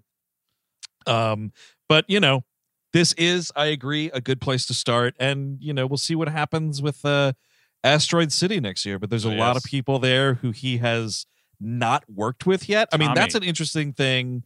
Yeah, I mean, Tom Hanks, Maya Hawke, Margot Robbie, Scarlett Johansson, Steve Carell, Cranston is in that movie. Um, and then oh, and Rupert Friend, but then yeah, and then some of the your faves are back too: Dafoe, Brody, Norton, Swinton. You know, uh, Goldblum back. Oh, fucking Fisher Stevens floating around. Yeah. I'm even more excited. Uh, so yeah, I don't know. It's just he's a dude. You either like him or you don't. I do feel that he gets um a little bit of like a, a cynical kind of uh, he's cynically shit on in corners of the, the film world which I, I never get it's like you know and maybe that's just because like we came up when he was getting big so maybe that has something well, to do you know, with what? it i don't know he's, he didn't make uh, Pokemon the movie or whatever. Yeah. Detective Oh, man. Or whatever, you know? I'll tell you what dude fucking wes anderson making a pokemon movie maybe i'd finally Yeah, see no, it'd be good. It'd be good. That would be a good one. I'd like that. Shin Pokemon would be good by Wes oh, Anderson. sh- Shin Pokemon. There you go. Wes Anderson's Shin Pokemon. Uh, that is going to do it for this edition of We Love Movies. Of course, this has been the Royal Tenenbaums by Wes Anderson from 2001. If you want more We Hate Movies, uh, definitely check out our Patreon this month because the script is flipped, folks. We have We Love Movies episodes all month here on the main feed. Which means over on the uh, $5 level WLM feed, it's actually H this month. We are doing Rotten Rids Hannibal. That's going to be wild ass time. At the time of this recording, I've not seen this movie in like 20 years. This is going to be really Same. something. It's It's been a going to be an interesting re-evaluation, and Ray Liotta's brains are on display. and you'll get a Uh, lot of Mason Verger impressions. I'm gonna guess. Oh. if I had if I had to guess. Oh, there. Oh, no. Yeah, there's gonna be a lot of that. Uh, also, we have a, a full length AD. Is that right, Steve? We do, uh, featuring my wife, who's also a huge Wes Anderson fan. Uh, f- talking about one of her favorite movies, Nightmare Before Christmas. Uh, Oh, just yeah. in time to be exactly between Christmas and Halloween, which is where you want it, folks. And That's Yeah, that's where you want to position that good movie. man. episode, a lot of fun. Feature length episode, by the way. Mm-hmm. That's right. Speaking of feature length episodes, Chris Cabin, what's going on over on the Nexus? Oh, we're talking about uh, Star Trek: The Motion Picture with the gold titles. The- the- uh, the- the- now they have the gold titles. The gold titles are there. Yes, we are big They fans of Star Trek: The Motion Picture, and it was a lot of fun to talk about. Also, yeah, Yes. big fat feature length ep, folks. Oh yeah, uh, recorded back in August, so who knows what we were saying uh, back then. Um, and also, speaking of uh, longer than usual, we have a big fellow to talk about on uh, the Gleep Glossary this month. That's right. Chewbacca will be joining us. Oh wow, in studio, That's right. Chewbacca. That's right. That's right. He'll, he will be there. Do not worry about it. Maybe with the magic of the movies, he will be there, but he will be there. Oh, uh, definitely Chewbacca. You can totally smoke in the studio. That's fine. That'll just cover up the fucking smell, right? Uh, but here on the main feed, We Love Movies Month continues uh, with another ep next week. Steve, uh, what are we talking about, and with whom? Uh, we are doing a episode on Point Break uh, with Matt Christman and Will Menaker of the Chapo Trap House podcast. We're excited to welcome them to this show. We're excited to talk about Gary Busey. Mhm. Oh, Utah, two. Give me two. Utah, give me two guests on that next episode. yeah. Oh man! So until next week, where we're talking about one of the best surfer crime dramas of all time, I'm Andrew Jupin. Steven Sajdak. Eric Szyszka. Chris Cabin. Take it easy.